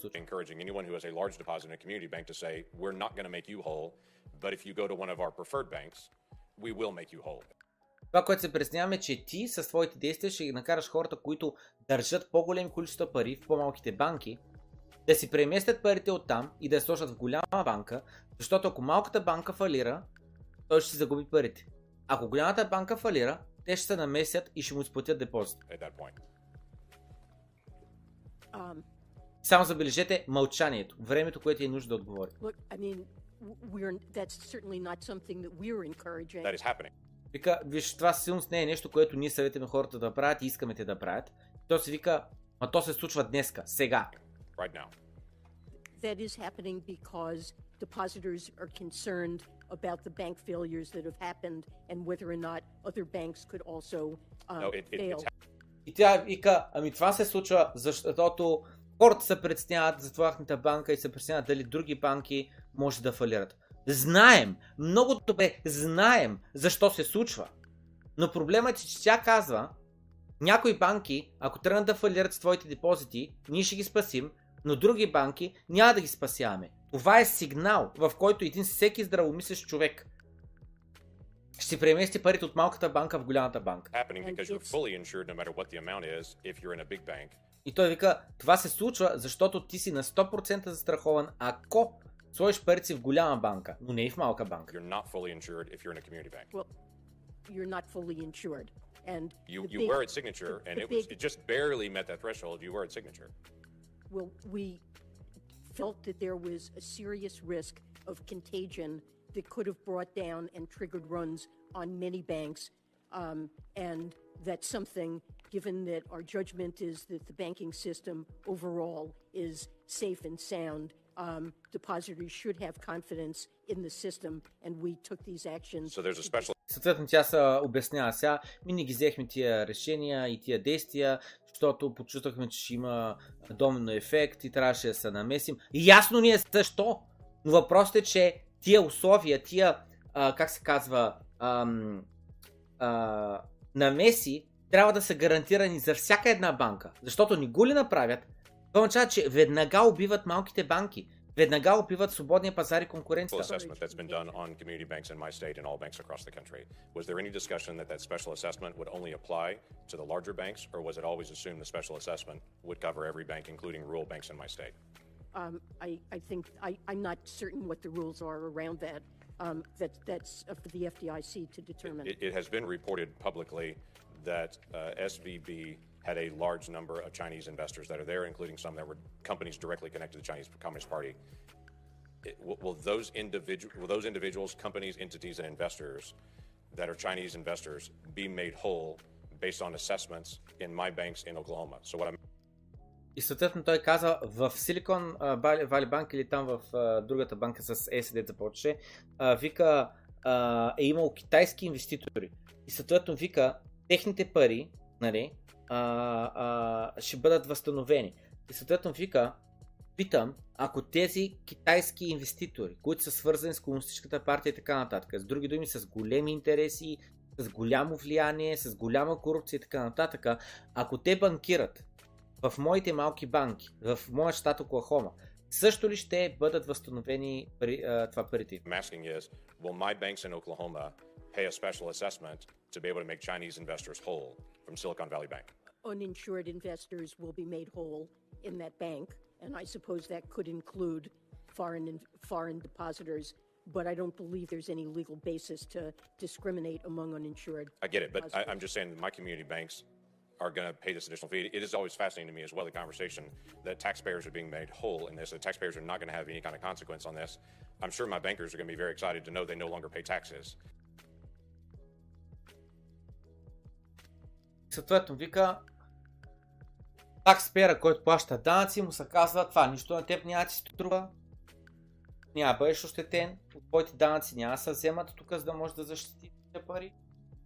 Така, много се радвам, това звучи много добре. Сигурен съм, че хората от моя а, а, щат се радват да знаят, че няма нужда да плащат данъци. Нали той до някъде на шега с ирония го каза това нещо. Те решават коя банка да фалира и коя да не фалира. Lehman Brothers беше пример през 2008 година.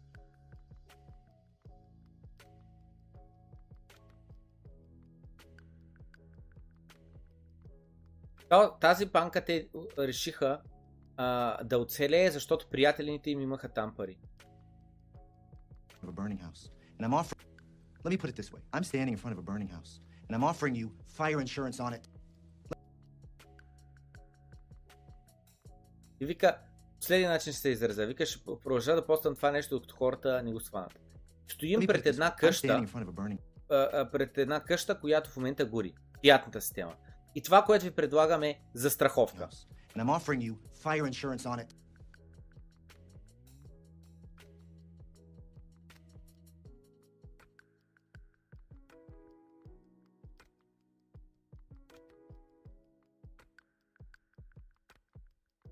той си като, добре, какъв проблем с това изказане? Мога да разбера.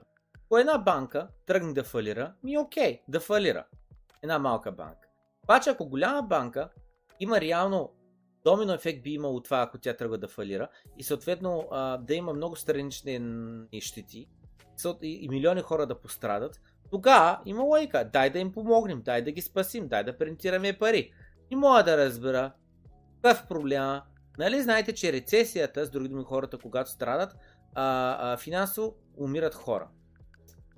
И този вика, нали, обяснявам, отговорявам на умния въпрос.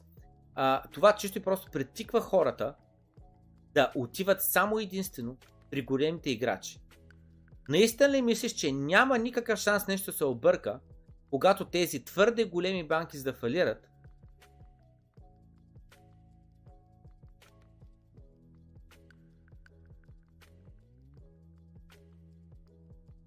а, а, такова, а, осъзнаят, че те са такива, нали, и те няма какво ти да стане, няма да ги оставят да фалират. Когато имаш а, лошо поставени а, инсентив, как е на български, а, стимули, а, имаш и лоши резултати.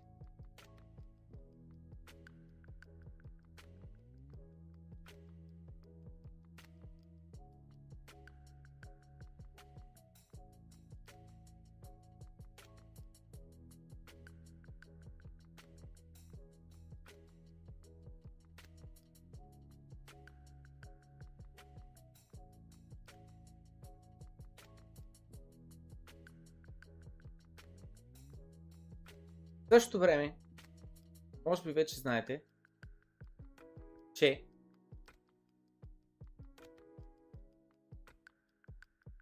UBS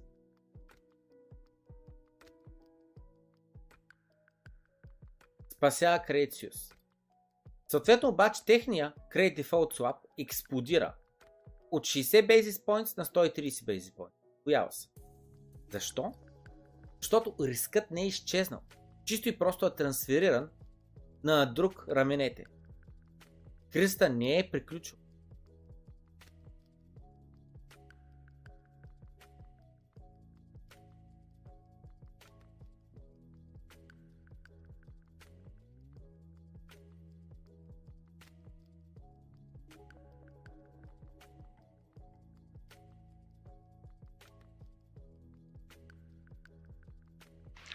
bottom line is this Americans can rest assured that our banking system is safe.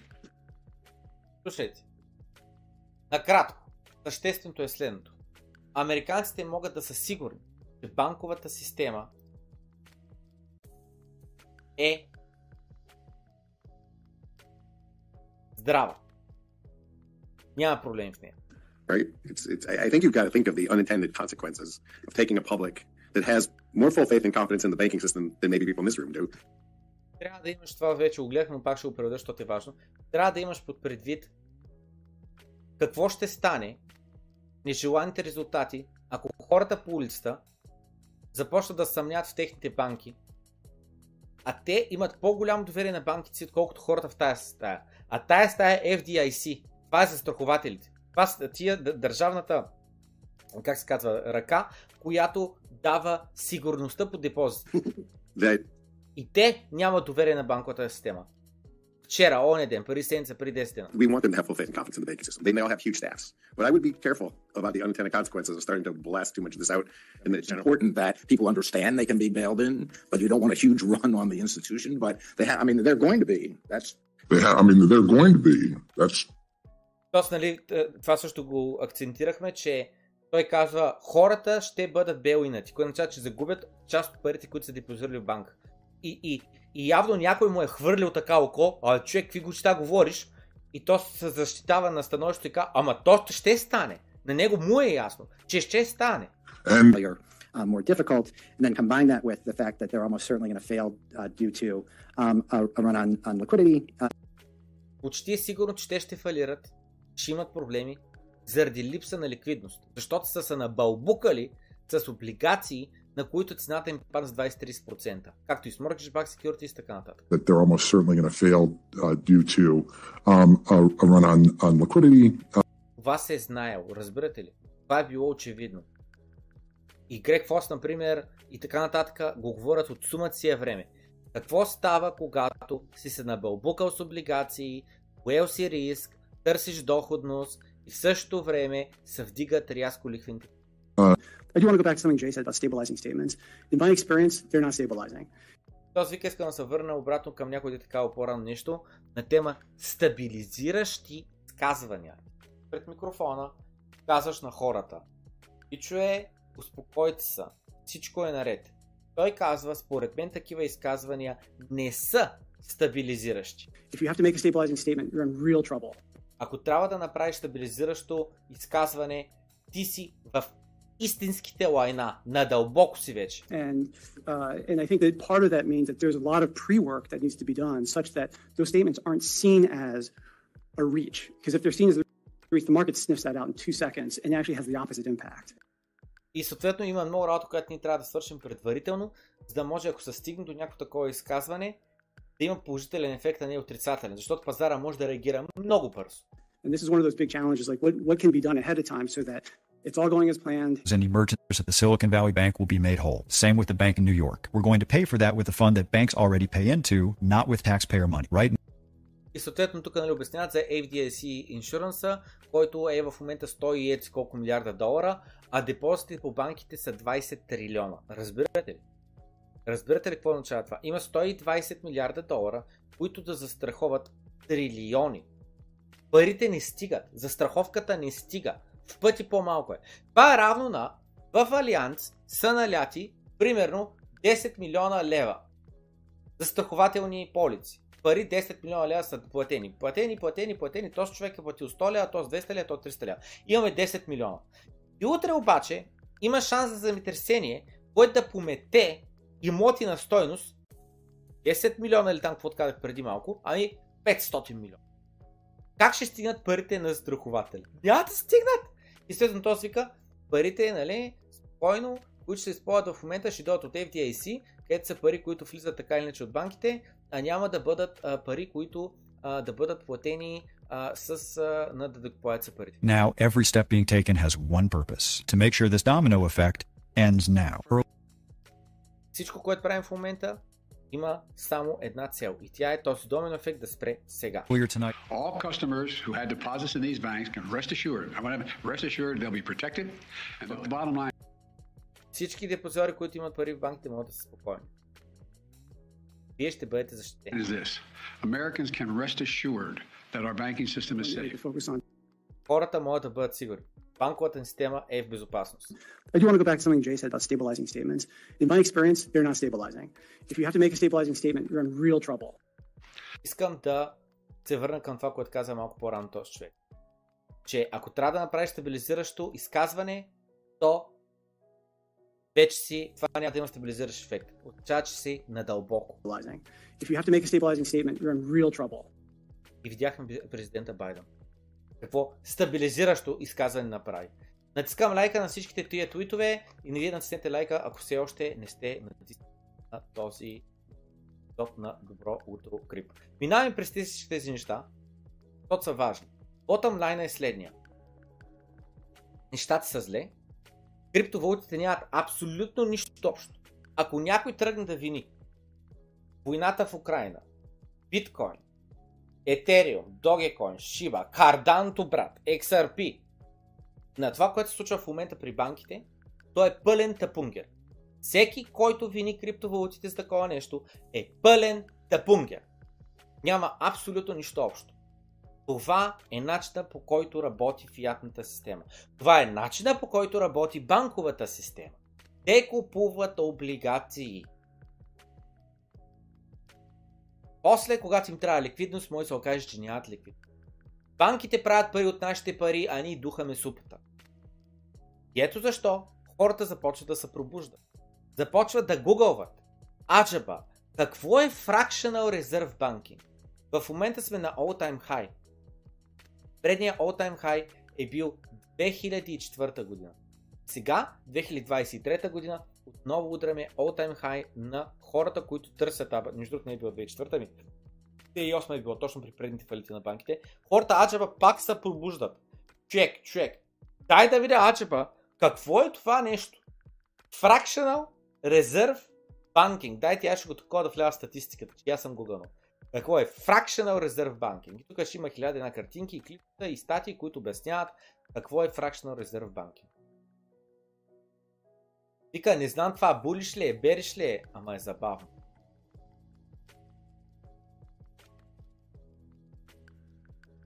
И тук, нали, знаехте ли, че банките са в leverage bond а, а, фондове? Тоест, have you seen Job Week 4? Янус Даман. Какво им пука на хората? За какви неща говорят? В същото време до какво се случва? Няма лошо да забавляваме, няма лошо да ходим на кино, няма лошо да играем видеоигри, няма лошо да излизаме навънка, да ходим на плажа, да ходим след природата. Но въпросът е в това, че това, за което ние си разменяме времето, труда, енергията, младините, е пари. Ако не знаем как работят парите, ако не ни пука как биваме прецаквани, ако ни пука колко биват принтирани, ако ни пука как ни стимулират постоянно към спекулативни инвестиции, било то на стоковия пазар, да се опитваме да превръщаме нашата къща в касичка, където там да си пазим енергията, то вовеки ще живеем в една щупена система. Което ми напомня на една къща, селска къща, преди 25 години беше 2-3 хиляди лева. Една селска къща днеска струва 20-30 хиляди лева. Живота в селата се изчежда. Селата умират. Селата изчезват. Вече нямат училища. Преди 25 години имаха училища. Вече там няма работа. Преди 25 години имаше работа. Вече нямат магазини. Преди 25 години имаше магазини.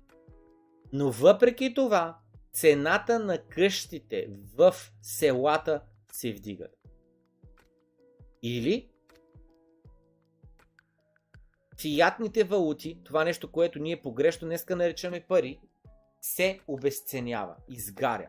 Тоест пак, почват да се научават. Това, което ви казвам, е, че има стоя пред една горяща къща. Това, което ви предлагам, е за страховка срещу горящата къща. И тук и това много ми хареса. Normis Waking Up. Започнаха да се пробуждат не биткоинерите, нормалните хора, които до вчера имат пълно доверие на банката си, имат пълно доверие на фиатната система, ма те така работят парите, аз откакто съм се родил, всичко е така, аз откакто се помня, а, това то си би работи, дебетна карта, кредитната карта, аз не виждам какъв проблем. И слушай сега. Те не разбират какво е то хляб и цирк. Когато на български по-скоро е хляб и а, театър или как се води там. understand bread and fucking circuses? Do they not understand bread and circuses? You know, the only thing that keeps people from realizing how everything's going to fucking shit right now is the fact that they can turn on their TV at home and watch something to distract them while they shovel fucking high fructose corn syrup into their fucking faces. Единственото нещо, което спира хората да осъзнаят колко е щупена системата и колко яко биват предсаквани, е това, че могат да си пуснат телевизора, да гледат някаква шитня, докато в същото време си напъхват устите с високо фруктозен корн сироп. Once the high fructose corn syrup is too fucking expensive to buy, Веднъж когато има пред джънк фуда, има пред висококалоричните, ниски на а, nutrients храни, станат твърде скъпи, за да ги купиш. Това ти Макдоналдса ти е твърде скъп, и хот-дога, и дюнера, и всичко ти е твърде скъпо. and you can't turn on your fucking TV and watch shit, И не можеш да си пуснеш телевизора, за да гледаш някакви неща, които просто да те разсейват. you know what people start doing? They start looking for other ways to fucking pass their time. Това, което се получава, е, че хората започват да търсят друг начин, който да си прекарват времето. Maybe they start fucking clicking on hyperlinks on Wikipedia. Maybe Може би, може би започнат да цъкат на линкове в Википедия. they start fucking looking at the tax brackets and the way things are fucking run in this country. Може би започнат да гледат Ачеба, какво става с а, а, а, законите за а, а, такова, за данъците и как, а, какви данъци се плащат реално в а, нашата държава. Maybe they start looking at campaign fucking finance reform and how that shit went out the fucking window back in 2008 with the Citizens United decision. They И съответно през 2010 година трябва да има такс реформ, който обаче не е подписан. start putting two and two together. Before they know it, they start thinking, why the fuck am I even going to my goddamn job? I can't afford to fucking watch TV anymore. И съответно хората започват да казват, защо изобщо ходя на работа. Така или иначе не мога да си позволя да ми върви телевизията вкъщи. А, твърде скъпа е. Or I can't afford to fucking eat anything that feels fucking good. Не мога да ям нищо, което реално ми харесва. And I can't even afford a fucking place to live anymore. И съответно не мога да си позволя доли и найма. But no, no, let's just make sure that fucking Wall Street can afford another fucking boat Но нека да направим така, че а, банкерите да могат да си позволят още една супер яхта. or a helicopter ride Или пък да се качат на хеликоптер и да покарат малко. or fly down to an island where they can fucking hunt people all day. Because Или пък да отидат на един остров с хеликоптера, където могат да а, гонят а, а, по цял ден хора. Начинът по който аз ще го перефразираме е на острова, който е преместен, не е затворен, на Епстейн, където елита може да отива да пляска малки деца. И това им пука единствено и само на тях. Да могат те да вадят повече пари. bullshit that was written in the 80s through some fucking economic theorems that ended up making it seem like things were getting better for a bit of time, but then И знам, нали, че економистите измислят, че а, а, правилните неща се правят в момента, защото през 70-те години някаква теория е била измислена и съответно а, нещата са изглеждали, че наистина може би са по-добре така. but then a fucking pandemic hit and we've shrunk our workforce to a degree that now the Federal Reserve's sole fucking goal is to make sure that everyone's wages decrease in the middle of an inflationary fucking period. And all they've been saying over and over again is we're to keep raising rates until these fucking wages come down. И съответно вика това, което става, че хората, откакто започва бандината, само обедняват, но не се оплакаха в началото, когато се напечатаха трилиони долари и се раздадоха стимулус чек, с които между другото стимулус чек даже не бяха толкова много, защото ако напиша в Google uh, Fed Balance Sheet, дайте пак да видим Fed Balance Sheet, колко трилиони те изпринтираха. Това, това тук е 2008 и само забележете, тук е бил големия скок, въпреки след това има отново още един голям скок 2012-2014. Но това ето тук е вече графиката до 2021. Само забележете. 2020 от 4 трилиона скачаме на 7 трилиона. 3 трилиона долара се а, а, изпечатват. Разбирате ли? 3 трилиона долара се изпечатват ей така. Само забележете. На всеки американец бяха раздадени примерно по 2000 долара. А, умножаваме го по 360 милиона, 3 нули, 3 нули отново и се получава, само секунда, 3 нули, значи тук са хиляди, 3 нули, значи тук са милиони, трилиони, значи тук са милиарди. Раздали са 720 милиарда, под една трета от тия пари, което обаче е невярно, което обаче е невярно. Не всеки американец получи такъв стимулус чек. Бебетата не са получавали, а, има хора, които са на твърде висока заплата, не са получили, реално не са раздадени 720 милиарда, 200-300 милиарда максимум да са раздадени. Една десета от напринтираните пари. Всички останали пари отидаха пак по корупцията, отидаха пак по аджаба, нали? а, а, кой, къде, за какво му трябва. Motherfucker, the wages don't need to come down. The fucking prices need to come down. The И съответно вика, в момента ще вдигаме ликвените проценти, а, за да вдигаме аджаба безработицата, за да може хората да вадят по-малко. И той вика, еч, ало, не, ни трябва да вадим по-малко пари, цените в магазина ни трябва да слязат надолу, но това никога не се случва. prices are going the fuck up and they're charging us more for less. I just been buying fucking boxes of tasty cakes so I fucking feel good. A box of butter И свика, купувам някакви там сладка, чисто и просто, а, за да се почувствам добре, защото явно е нещо вкусно. И вика, една котия от Butterscotch Crimpets бяха Scotch 8... Crimpets used to have eight fucking butterscotch Crimpets in it. The box is the same size. It's now six butterscotch. И вика, бяха по 8 такива... Але колко е досан. Бяха по 8 а, а, там вафлички или каквото е там, не знам. Дайте го. Butterscotch Crimpets. Butterscotch Crimpets. А това? И вика, бяха по 8 такива в котия, а в момента вика са по 6 в котия. And it's fucking four dollars more than it used to be. И струва 4 долара повече, отколкото преди струваше. How the fuck do you not expect us to be in the streets next year? Как по дяволите очакваш да не сме на улицата до година? I'm just fucking asking you idiots, alright? So while you're fucking sitting there writing a check for your next fucking boat, maybe pick a fucking wall, okay?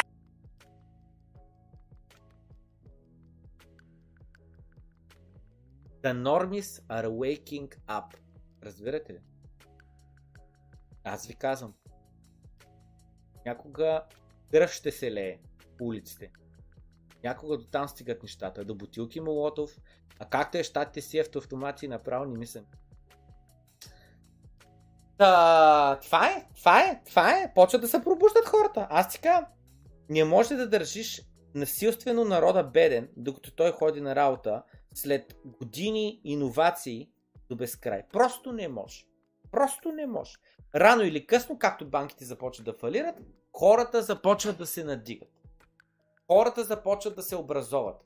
Хората започват да осмислят, че аджаба може би биват мамени. Че може би ядната система по начина по който работи днес е една понци схема. В началото на епизода го коментирахме как. Президента Байден казва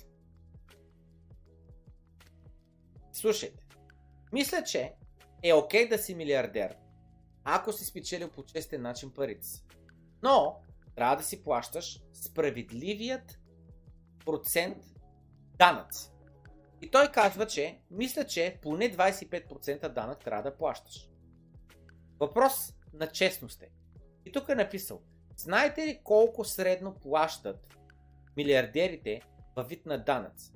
3%. Нито един милиардер не трябва да плаща по-малко данък, отколкото някой, който работи като учител в училището и пък а, такъв, как се казва, а, а, пожарникар. Само забележете колко манипулативно е това изречение. Значи той съответно казва 3%, а повечето хора те знаят, плащат 20, 30, 35, 40% данък. И като чуят, че милиардерите плащат само 3% данък, познай дали на хората не им става горчив вкус, дали не си казват щупена е системата, милиардерите са лоши и така нататък. И съответно Илон Мъск каза, аз платих 53% данък на Тесла акциите, които продадох. 40% федерален данък, 13% данък за щата. Така че вика, най-вероятно повдигам средното ниво на данъци платени от милиардери. Освен това вика, платих повече income tax, данък доход, от който и да е било някога в историята на планетата за годината 2021. Също така, през 2022 ще го направя отново. В смисъл, пак ще си подобри рекорда. Така че вика, просто се чудя. Откъде идва тая цифра 3%, че плащали само милиардери? Вярна ли? Вика, съгласен съм, че всеки трябва да плаща данъци и да не се опитва да обмажме мами системата и да измисля всякакви схеми, с които да не плаща данъци. Интересно е да чуя как точно тези милиардери са толкова добри в това да избягват данъците си. Освен това, може би трябва да се откажем от така наречените грац, но може би това е друга тема. Така, значи, първо, обикновено милиардера няма 1 милиард вътре в неговата банкова сметка. Не е той да се е платил дивиденти или плата за 1 милиард. Обикновено той всичко, което харчи е на името на фирмата. Той казва, отивам на екскурзия, о не, не, не, аз отивам на бизнес среща, купувам самолетен билет, о не, не, не, аз съм на бизнес пътуване, купувам си къща, о не, не, не, не, това е а, на фирмата собственост, разход, за да може там нали, служители наши да го използват за еди си какво. А, извикам си такси, о не, не, не, това е естествено разход за това. А, извикам някаква мацка да отидем на а, вечера някъде, о не, не, не, това е бизнес среща. И абсолютно всичко се води като разход на фирмата, за разход на фирмата, разход на фирмата, съответно не се плащат и. Той е много ми хареса. Вика, добре, имам следния въпрос, който може би е по-добър. Как така всички тия политици напускат парламента като мултимилионери, при положение, че вадат по 175 000 годишна заплата. Замислете се. Не е ли това един много, много интересен въпрос? Нали? Нанси Пелоси, дет сме я коментирали. Нетворк 60 милиона, годишна заплата 200к. Бяхме го смятали, че тя е на 70 години, трябва да работи още 100 години и да спестява всеки един лев, за да може да изкара, нали, да си отвои имането. Има ли някакъв смисъл? Ако ти имаш 60 милиона, ще ходиш да работиш някъде за 200к на година. Абсурд. 200 трилиона долара в банките. 200 трилиона долара в банки. Техник в момента стоят в нещо, което те притежават и в момента то е под вода. Както има хора купили биткоин на 60к, а сега на 25к, така банките са купили облигации, на които си яко са им памет. 90% от банките са общо взето в несъстоятелност. Централната банка Съединените Американски щати трябва да влезе в Negative Interest Rate Policy, за да може да спаси финансовата индустрия. Ето така ще стигнем 220 000 долара за Bandis. И New Study Economists Found 186 банки, които може да бъдат може да фалират, да имат подобни рискове като SVB. Wall Street Journal цитира економист. Ако не ми вярваш или не го схващаш, съжалявам, нямам време да убеждавам.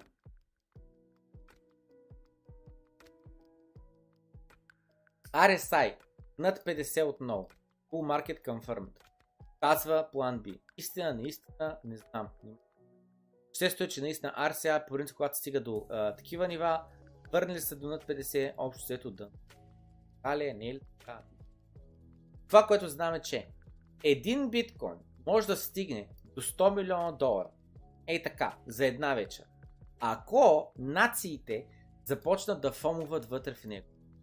Защото имат принтери, брат, с безкрай много пари, които могат да принтират и които се съревновават за бройка биткоин. Нали знаете ония клип? There is an infinite amount of cash. The Federal Reserve. Той свика, готов съм да заложа 1 милион долара, че Съединените Американски щати няма да влязат в хиперинфлация. И каква е идеята? Идеята е, че а, на следващия tweet сега ще го, ще го е, е от тук. От тук. Но каква е идеята? Той спита защо хората изведнъж започват да говорят за хиперинфлация. Видях пет поста, които нали, казват едно и също нещо. Тук показвате и този пост от Балачи, и сега ще минем през него. Но първо искам да минем през Артър Хейс. Първо, кой е Артър Хейс за... Дай, че пусна анкета. Знаете ли кой е Артър Хейс? А, е... Артър Хайес. Да или не? Това е една легенда в криптото. Една истинска легенда.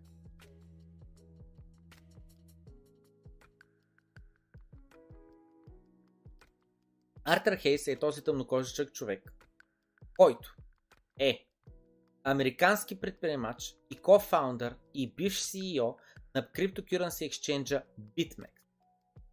Завършил еди къде, еди какво, еди какво. От Детройт. А... Е, май, какво е? Какво е това?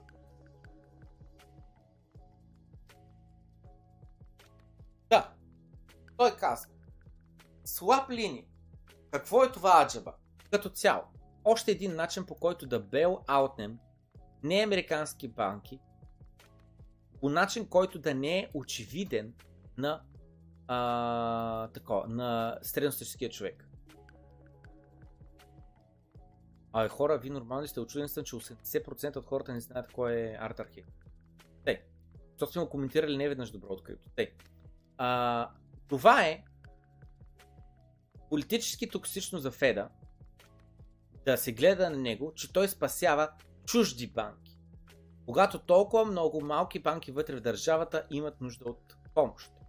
Но Централната банка не може да позволи чужди банки да разпродават техните облигации в така или иначе пазар, който в момента е притиснат надолу заради повдигането на лихвените проценти. Съответно, какво е решението на проблема?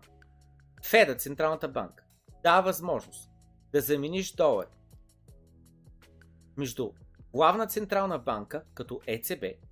ЕЦБ пък дава възможността на европейските банки да им дават на тях трежерис, които, с други облигации, които те са купили на по-висока цена, в момента им паднала цената, им казват, ние ще ги изкупим на цената, на която сте ги закупили. Което такова означава? Купуваш облигация за 100 милиарда долара, на която се плаща 1% лихва, лихвите се вдигат на 5%, твоята облигация се обесценява до а, примерно 70 милиарда, обаче ЕЦБ ще ти я купи обратно на 100 милиарда, въпреки че ти до сега си цоцал от лихвичка. ЕЦБ съответно дава тези долари на банката. И банката по този начин може да си а, а, а, а, може да отслужи абсолютно всички доларови депозити, които хората искат да изтеглят. ЕЦБ съответно получава доларите от Централната банка на щатите, използвайки този слаб лайн. Края на краищата, като имаме това решение на масата и е толкова очевидно и то ще проработи и така нататък, има ли проблем? Какъв е резултат?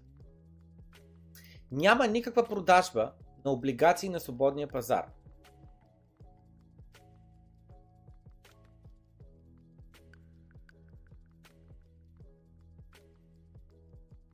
А, общо взето, Феда може да поеме тези нереализирани загуби от падането на цената на облигациите и това ще рефлектира върху графиката на баланса на а, Фед. Ето е графиката на баланса на Фед, нали? Но това не е, а, това е сега. Вече това е графиката up to date, нали? Ето тук. Виждаме спадането, което вече съвсем последната версия има тук един малъкъптик. Леко се е качила нагоре а, баланса на а, това. Баланса на а, на педа. Така. Като цяло, 4,4 трилиона.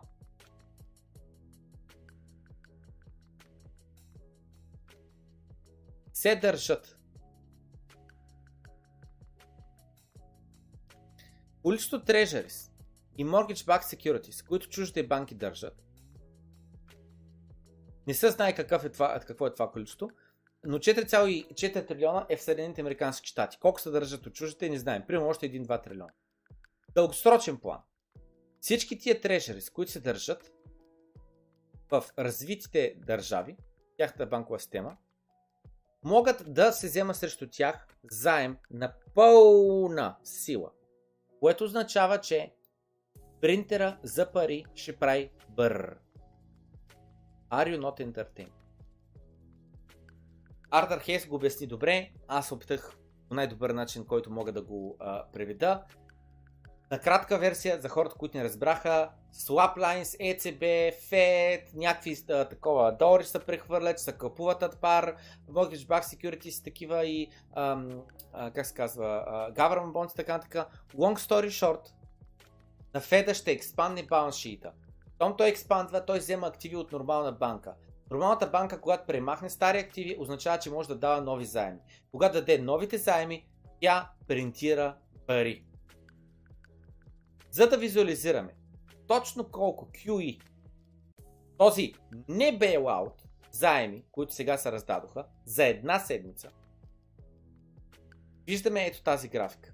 Е, от тук започнаха QT, почнаха да свалят надолу баланса на Централната банка. За една седмица възстановиха половината от това, което премахнаха преди това за последните една-две години. За една година. Какво се случи следващата седмица? Ами, ще разберем. Приложение, че има поне 2 трилиона загуби. Той вика, според него ще се върнем обратно на 9 трилиона до края на юли месец. Което означава, че QT, което беше направено, 100% ще се премахне. Все едно не е правилно. И Баладжи казва, поемам този залог, където той казва, залагам 1 милион долара за това, че щатския долар ще влезе в хиперинфлация. С идеята е, че той ако е в грешка, не че той казва, че няма да влезе в хиперинфлация. Идеята е, че ако а, а, влязат хиперинфлация, той така не ще трябва да даде 1 милион долара, които са хиперинфлирали и вече нямат никаква да. Той вика, приемам този залог. Ти купуваш един биткоин. Аз ще ти изпратя 1 милион щатски долара. Това е 40 къмто едно а, шансове за теб да спечелиш. При че биткоин в момента е около 25-6 хиляди. След 90 дена изтича заема. Всичко, което трябва ние да направим е да се съгласим на човек, който да държи парите. Ако някой знае, нали, кой да такова, така, така, така, така, минавам през този дългия пост, където той обяснява защо според него може да дойде хиперинфлация. Точно като през 2008 година, банкерите ни лъжат. Този път централните банки, банките, банковите регулатори, всички те лъжат. За хората, на хората, които държат във вид на депозити пари в банка. Това не е типичният ти fractional reserve ситуация. Този проблем Проблемът е, че няма достатъчно в банките on mark-to-market basis, за да може да се изтеглят на хората парите, ако те си ги поискат. Те го знаеха това още миналата година. И го комуникираха помежду си в кодиран език. Минахме вече през тези клипчета, където видяхме как хората казват Човек, аз лично нямам доверие в банковата индустрия, хората на улицата имат, дано да продължат да имат. Централните банки, банките и банковите регулатори, всички те знаеха, че идва голям краш заради фазата на нереализираните загубите. Но никога не ти казаха на теб, депозиора. Нали? Отново в ония клип те казват, искаме хората да продължат да имат доверие. Ей тук е. Ето го. safe. Right? It's, it's, I think you've got to think of the unintended consequences. Трябва да се замислиш за нежеланите последствия. Of taking a public that has more full faith and confidence in the Ако хората по улицата, които имат повече доверие в банките от хората в тая стая, banking system than maybe people in this room do, that we want them to have full faith and confidence in the banking а ние ги искаме те да имат пълно доверие на банките. system. They may all have huge staffs, but I would be careful about the unintended consequences of starting to blast too much of this out in the general и така нататък. Връщаме се това, да довършим. Вместо регулаторите да позволят на банките, вместо това регулаторите позволиха на банките буквално да скрият тяхната несъстоятелност, докато един не го откри. Не разбра какво се случва. Точно като при SBF, Stand Back на Friday, използва депозите на хората да купува шиткоини, използвайки четоводни трикове, за да залъга себе си и другите, че не го прави, така и банките са правили шмекери, за да могат да правят с парите ни каквото си искат. Всички те са използвали тези депозити, за да купуват най-големия шитко. дълготрайната облигация на Съединените Американски щати. И всички те се прецакаха правейки това. В същия начин, по който а, като купуваш един актив, от този, който реално и девалюира този актив. Централната банка. Особено като Нью Йорк Таймс признаха, че банките изкупуват огромни количества облигации през 2021 година. Когато спряха да се търсят толкова много заем. И защото те очакваха, че Централната банка ще държи лихвените проценти, те се набълбукаха с облигации. Те имаха добра причина да вярват, че лихвите стоят ниски. Паул все пак беше казал, че ще бъде търпелив, да не вдига лихвените проценти. И това го казва до 3 ноември 2021 година. И после обаче го избират отново през ноември месец, на 22 ноември 2021 година. И той веднага започва да вдига лихвените проценти по-бързо от всеки един човек преди него. Където дори Джанет Йелен и FDIC признават, че имаме в момента банкова криза. Да, защо Паул забави вдигането на лихвените проценти? Най-вероятно заради политически причини. Президентите не харесват да се вдигат лихвените проценти. Особено докато идват избори, като изборите на 2022 година. И Паул се каза да изчака, като Пол Волкър, който е бил след това. Здрава ръка е потушил инфлацията. Но светът не е светът на 80-те години. Днеска е съвсем друг свят. Да вдигаш ти лихвени проценти след приблизително 10 години от почти 0 лихвени проценти е като една изненадваща атака върху всеки един човек, който държи долари. Економиката не е политика. Такива абсурдни решения, където решаваме едно после друго, после едно, после друго, което го виждаш в политиката, не работят. Когато имаш договорни отношения. Друго много важно, 70-те години, когато се вдигат рязко и силно и до много лихвените проценти, Debt to GDP ratio of US in 80s. 32%. Разбирате ли? Колко е бил дълга на щатите къмто GDP през 80-те години. Бил е 30%. А сега е 130%. Разбирате ли как не може да се гледа миналото и да кажеш аз ще направя както еди с кой направи. А ситуацията е друга е човек. Така че всеки, който е залагал на това, че лихвените проценти няма се вдигат и е изкупува облигации, се е самоубил през 2021 година. Сега, всеки, който залага, че краткотрайните облигации пък ще бъдат добра инвестиция, те ще се самоубият за през 2023. Това е най-лошото място, в което можеш да бъдеш. Заключени пари за 3 месеца, където имаш 5% лихва, предлагана от големи банки, това е капан. Повечето фиатни банки в момента са в капан.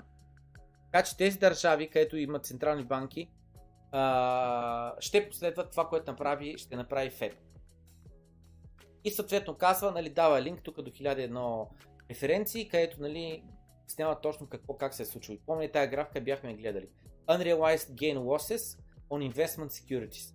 Гледайте за какво стана въпрос. За какви рекордни загуби стана въпрос.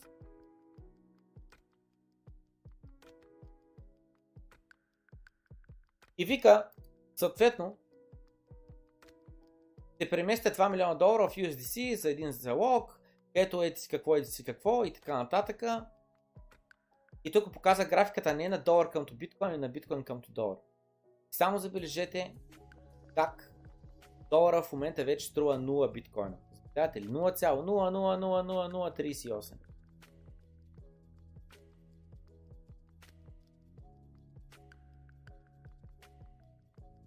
И то пък прави умен договор, който да направи таковата. О май гад.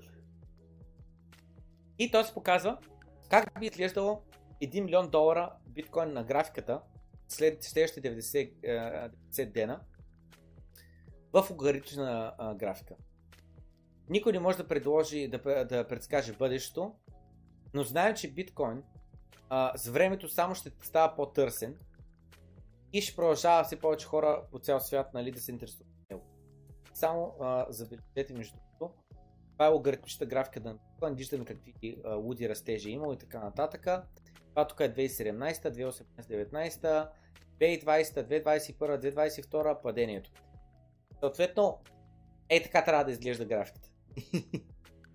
Много малко вероятно и само се между другото. От 900 хиляди пада обратно до 150 хиляди. И тук някой в коментарите го беше забелязал това. Вика, И тук нали, показа графиката обърната. Долар е измерен, а, битко, а, не е биткоин измерен в долар, ами долар е измерен в биткоин. Той си вика, струва ли ми се ли това е голям дип от 900 000 до 100 000? Той си вика, аха, бъде пълен хаос, ако ще стигне до 1 милион долара идните 3 месеца.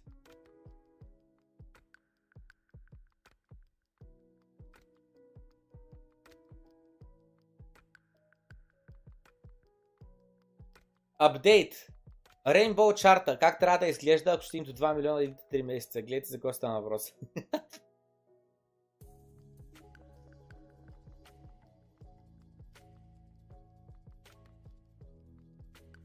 Той си ка, добре, баба, че слага 2 милиона долара в а, а, залог за не знам си какво.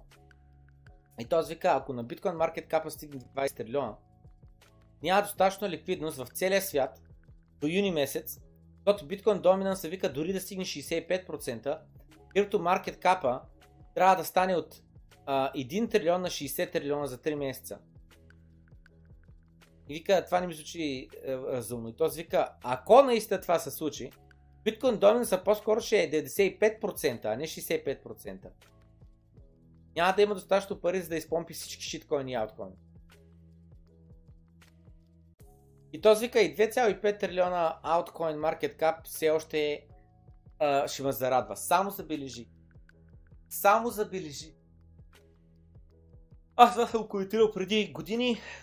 2021-2020 съм коментирал за биткоин, че с времето за мен доминанса трябва да се вдига, а не да пада. Защото ам, ако биткоин се наложи и всичко се измерва в биткоин, той няма да вземе със себе си ауткоините на Невъзможно е. Твърде много тежест е. Невъзможно е просто. Но това с Макефи как вместо се фокусира върху биткоин, който ще стане 20 трилиона капитализация, той се фокусира върху ауткоините, които ще станат 2,5 трилиона капитализация и вика и това ще е достатъчно за мен. С други думи, той смята неговите шиткоини колко много са пъмпнали.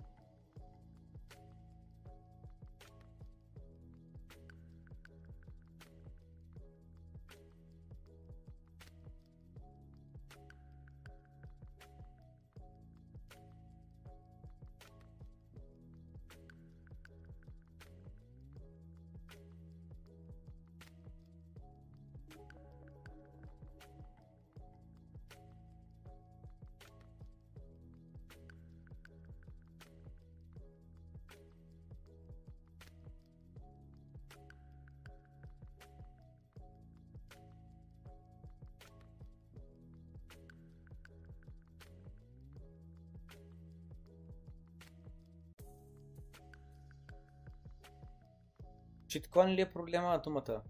Малко. Крапкоин ли ги нарича? Крапкоинър. По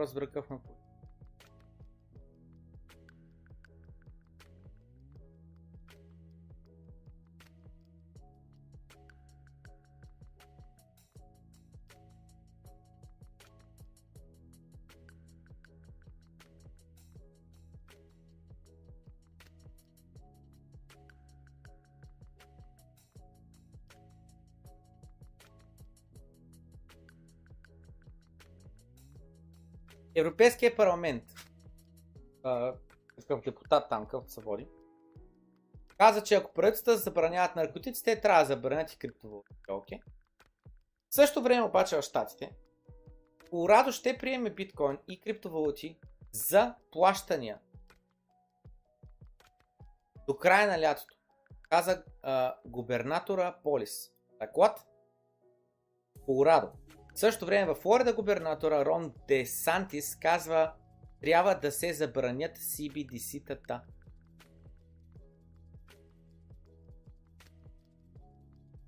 Достатъчно съм стар, за да помня, когато Credit CEO-то каза, че биткоин е балон. Биткоин тогава беше 7000 долара. Биткоин днес е 28 000 долара, докато същото време Credit бива закупена техна конкуренция, а Централната банка ги бел аутва.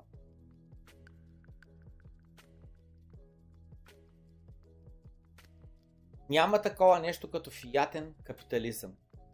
Комунизъм е когато собствеността се притежава от правителството. Централните банки имат безкрай много пари и възможността да принтират до безкрай. Съответно, те общо взето притежават всичката собственост.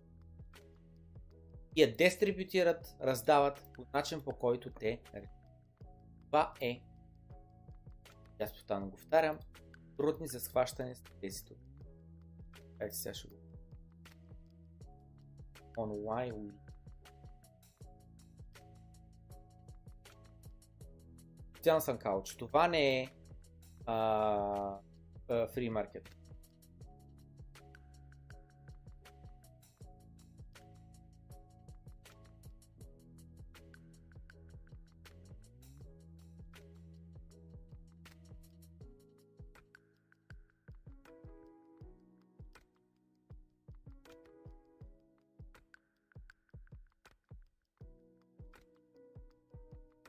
Ще бъде незаконно да си държиш там криптовалутите след 5 години. Подпи се. Те се случи това. Дашим. Microsoft пък добавят портфел вътре в Edge браузъра. Първи скриншоти. И минавам много бързо през Bonex. Ако искате, може да станете клиент. Ако се регистрирате през рефералния линк долу в описанието, получавате 15 USDT бонус. Просто защото се регистрира през сервиалния линк. Просто казвам. Кой е Ponex? Българска борса, български сапорт, български телефон, българска банкова сметка, лесно вкарате пари, лесно изкарате пари, а не както е при а, а, чуждите борси, които все по-трудно е да се инвестира през тях. През Bonex може да се прави лесно долар cost average на биткоин. Аз лично всеки месец на първо число купувам биткоин за една и съща сума по едно и също време след като купя няколко пъти подред, изтеглям на моята флашка. Защо? Ето ми флашка между другото. Защо на моята флашка? За да съм независим от Bonex ако фалират, Кракен ако фалират, от Binance ако фалират, от не знам с кой ако фалира, аз да си имам моите криптовалути на мой си ключ, който само аз имам достъп до него. Ако харесате това съдържание, може да станете Patreon, линка е долу в описанието. Като станете Patreon имате достъп до нашия Discord, където малко по-рано минахме през задачки за качки, където аз печелих първо място. Всички вие видяхте, че отговорих абсолютно правилно на абсолютно всички въпроси и заради това спечелих първо място а, и заради това спечеля награда от 1000 сатоща. Чакам да ми бъде изпратена. Освен това споменавам, че имам Facebook група, имаме, която е страхотна, в която има всекидневно ужасно много постове. Гледам биткоин за две седмици се вдигна с 40% на алткоините не тръгват по неговия път. Какво се случва този път? Кажи ми, че си шиткоинър, без да ми каза, че си шиткоинър е положението. Но за хората, които не са шиткоинъри, могат да си купят супер яки криптотениски.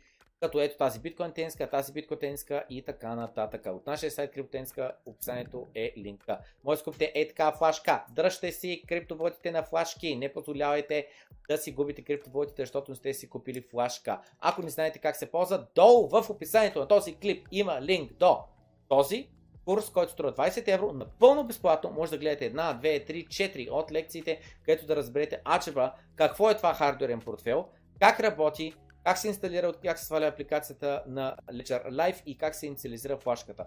Останалите лекции трябва да се за тях. Продължаваме напред с AI, GPT. Will GPT automate all the jobs? Paper is out. Излиза репорт GPT ще автоматизира ли всички а, такова, всички, а, как се казва, а, работни места и тяхната работа. И общо взето, 49% от работните места може да имат половината от техните задачи, които да бъдат податливи на Language Models като GPT-то. По-добре заплатените работни места имат по-голям шанс да бъдат автоматизирани от Language Models. Обаче имаме и добри новини.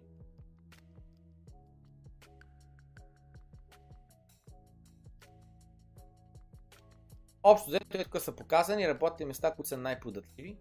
Tax Prepare, математици, финансов quantitative analysis, writer and authors, web and digital interface designers, блокчейн инженери, не знам си какво и така нататък. Какво означава това? Това не означава, че няма да имаме нужда от тия хора. Означава, че точно това. Сега въпрос е, какво точно означава exposure? Въпросът е до това дали GPT може да те забърза поне с 50%. С други думи, ако нещо правиш за а, 1 час, ти да го правиш за половин час. Ако нещо правиш за 10 часа, да го правиш за 5 часа. И сега.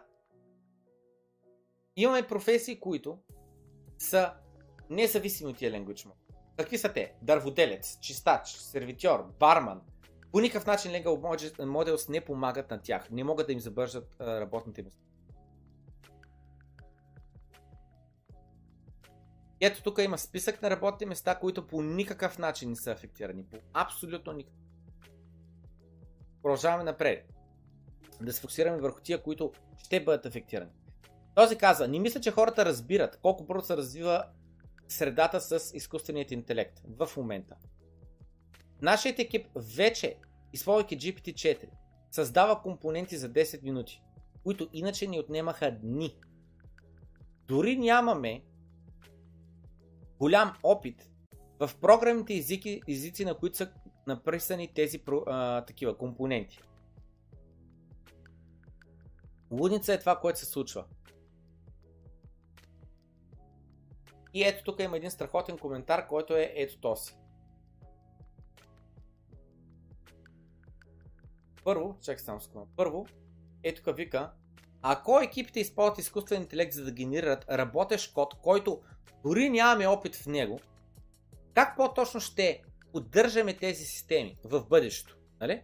И ето тук показана структура, където ти си написал код, друг е написал код, друг е написал код и всичкото това нещо е зависимо от ей това, ей това и от ей това. Ей това нещо, някой го мейнтейнва от 2003 година насам, да стои, защото то крепи цялата структура. Ако това се щупи, това цялото се чупи. И тук в ей този другия коментар, ей този човек много ми хареса, направо ми се заби в мозък какво казва. Наистина започвам да разбирам как в тия дистопийни sci-fi бъдеща хората са забравили как да строят машините и технологията, които използват.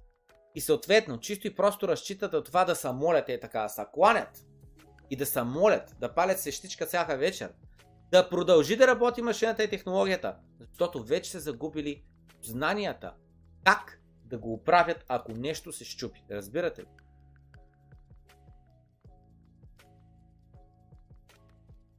В същото време, Photoshop плагин с Stable Diffusion. Скивайте за какво стана въпрос.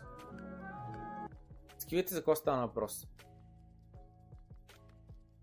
Значи, създава изображение за бекграунд. Изрисува тук нещо. Каза генерира ми еди си какво. И то му го генерира. Очертава тук нещо. И той каза генерира ми еди си какво. То му го генерира. Генерира и тук дракон. И каза направи ми дракон. Той му прави дракон. Генерирам тук еди си какво. Каза направи ми сега тук друг дракон или там каквото му каза. То му го направи. Скивайте за какво стана въпрос. Това нещо се прави с Stable Diffusion плюс Photoshop за 48 секундно клипче, което да кажем, че примерно би ти отнело 5 минути. За 5 минути правиш нещо, което преди това отнема дни работа на много добър дизайнер. Гледайте пък тук. Взимаме една снимка в Photoshop, вкарваме я и след което маркираме лицето, маркираме косата и казваме смени цвета на косата или там каквото казва. Маркираме кичурите долу на висналата коса и казваме промени прическата. И то регенерира прическата на нова прическа по-къса коса. След което казва, смени ми роклята, сменя роклята. Въпросът е това нещо, за да може да се оцени какво се случва на това клипче, трябва човек да знае Photoshop. Аз средно знам Photoshop, знам инструментите и знам кое нещо се прави на ръка, кое колко време отнема, колко е трудно. Край на краища маскира жената, обиколи я, направи маската така, че да селектира само жената и сменя бекграунда. Пише ключови думи да генерира ми еди какъв бекграунд. AI направи бекграунда. Някаква лудница. Колко бързо се забързат програмистите и дизайнерите. В същото време, на 100% автоматизиран Макдоналдс без нито един служител. Виждате, нито един служител. Отиваш на киоска, поръчваш си, плащаш с дебитната карта, роботът ти пуска твоята турба с твоя касов бон, с твоята поръчка. Ами, това не е преданието за днеска.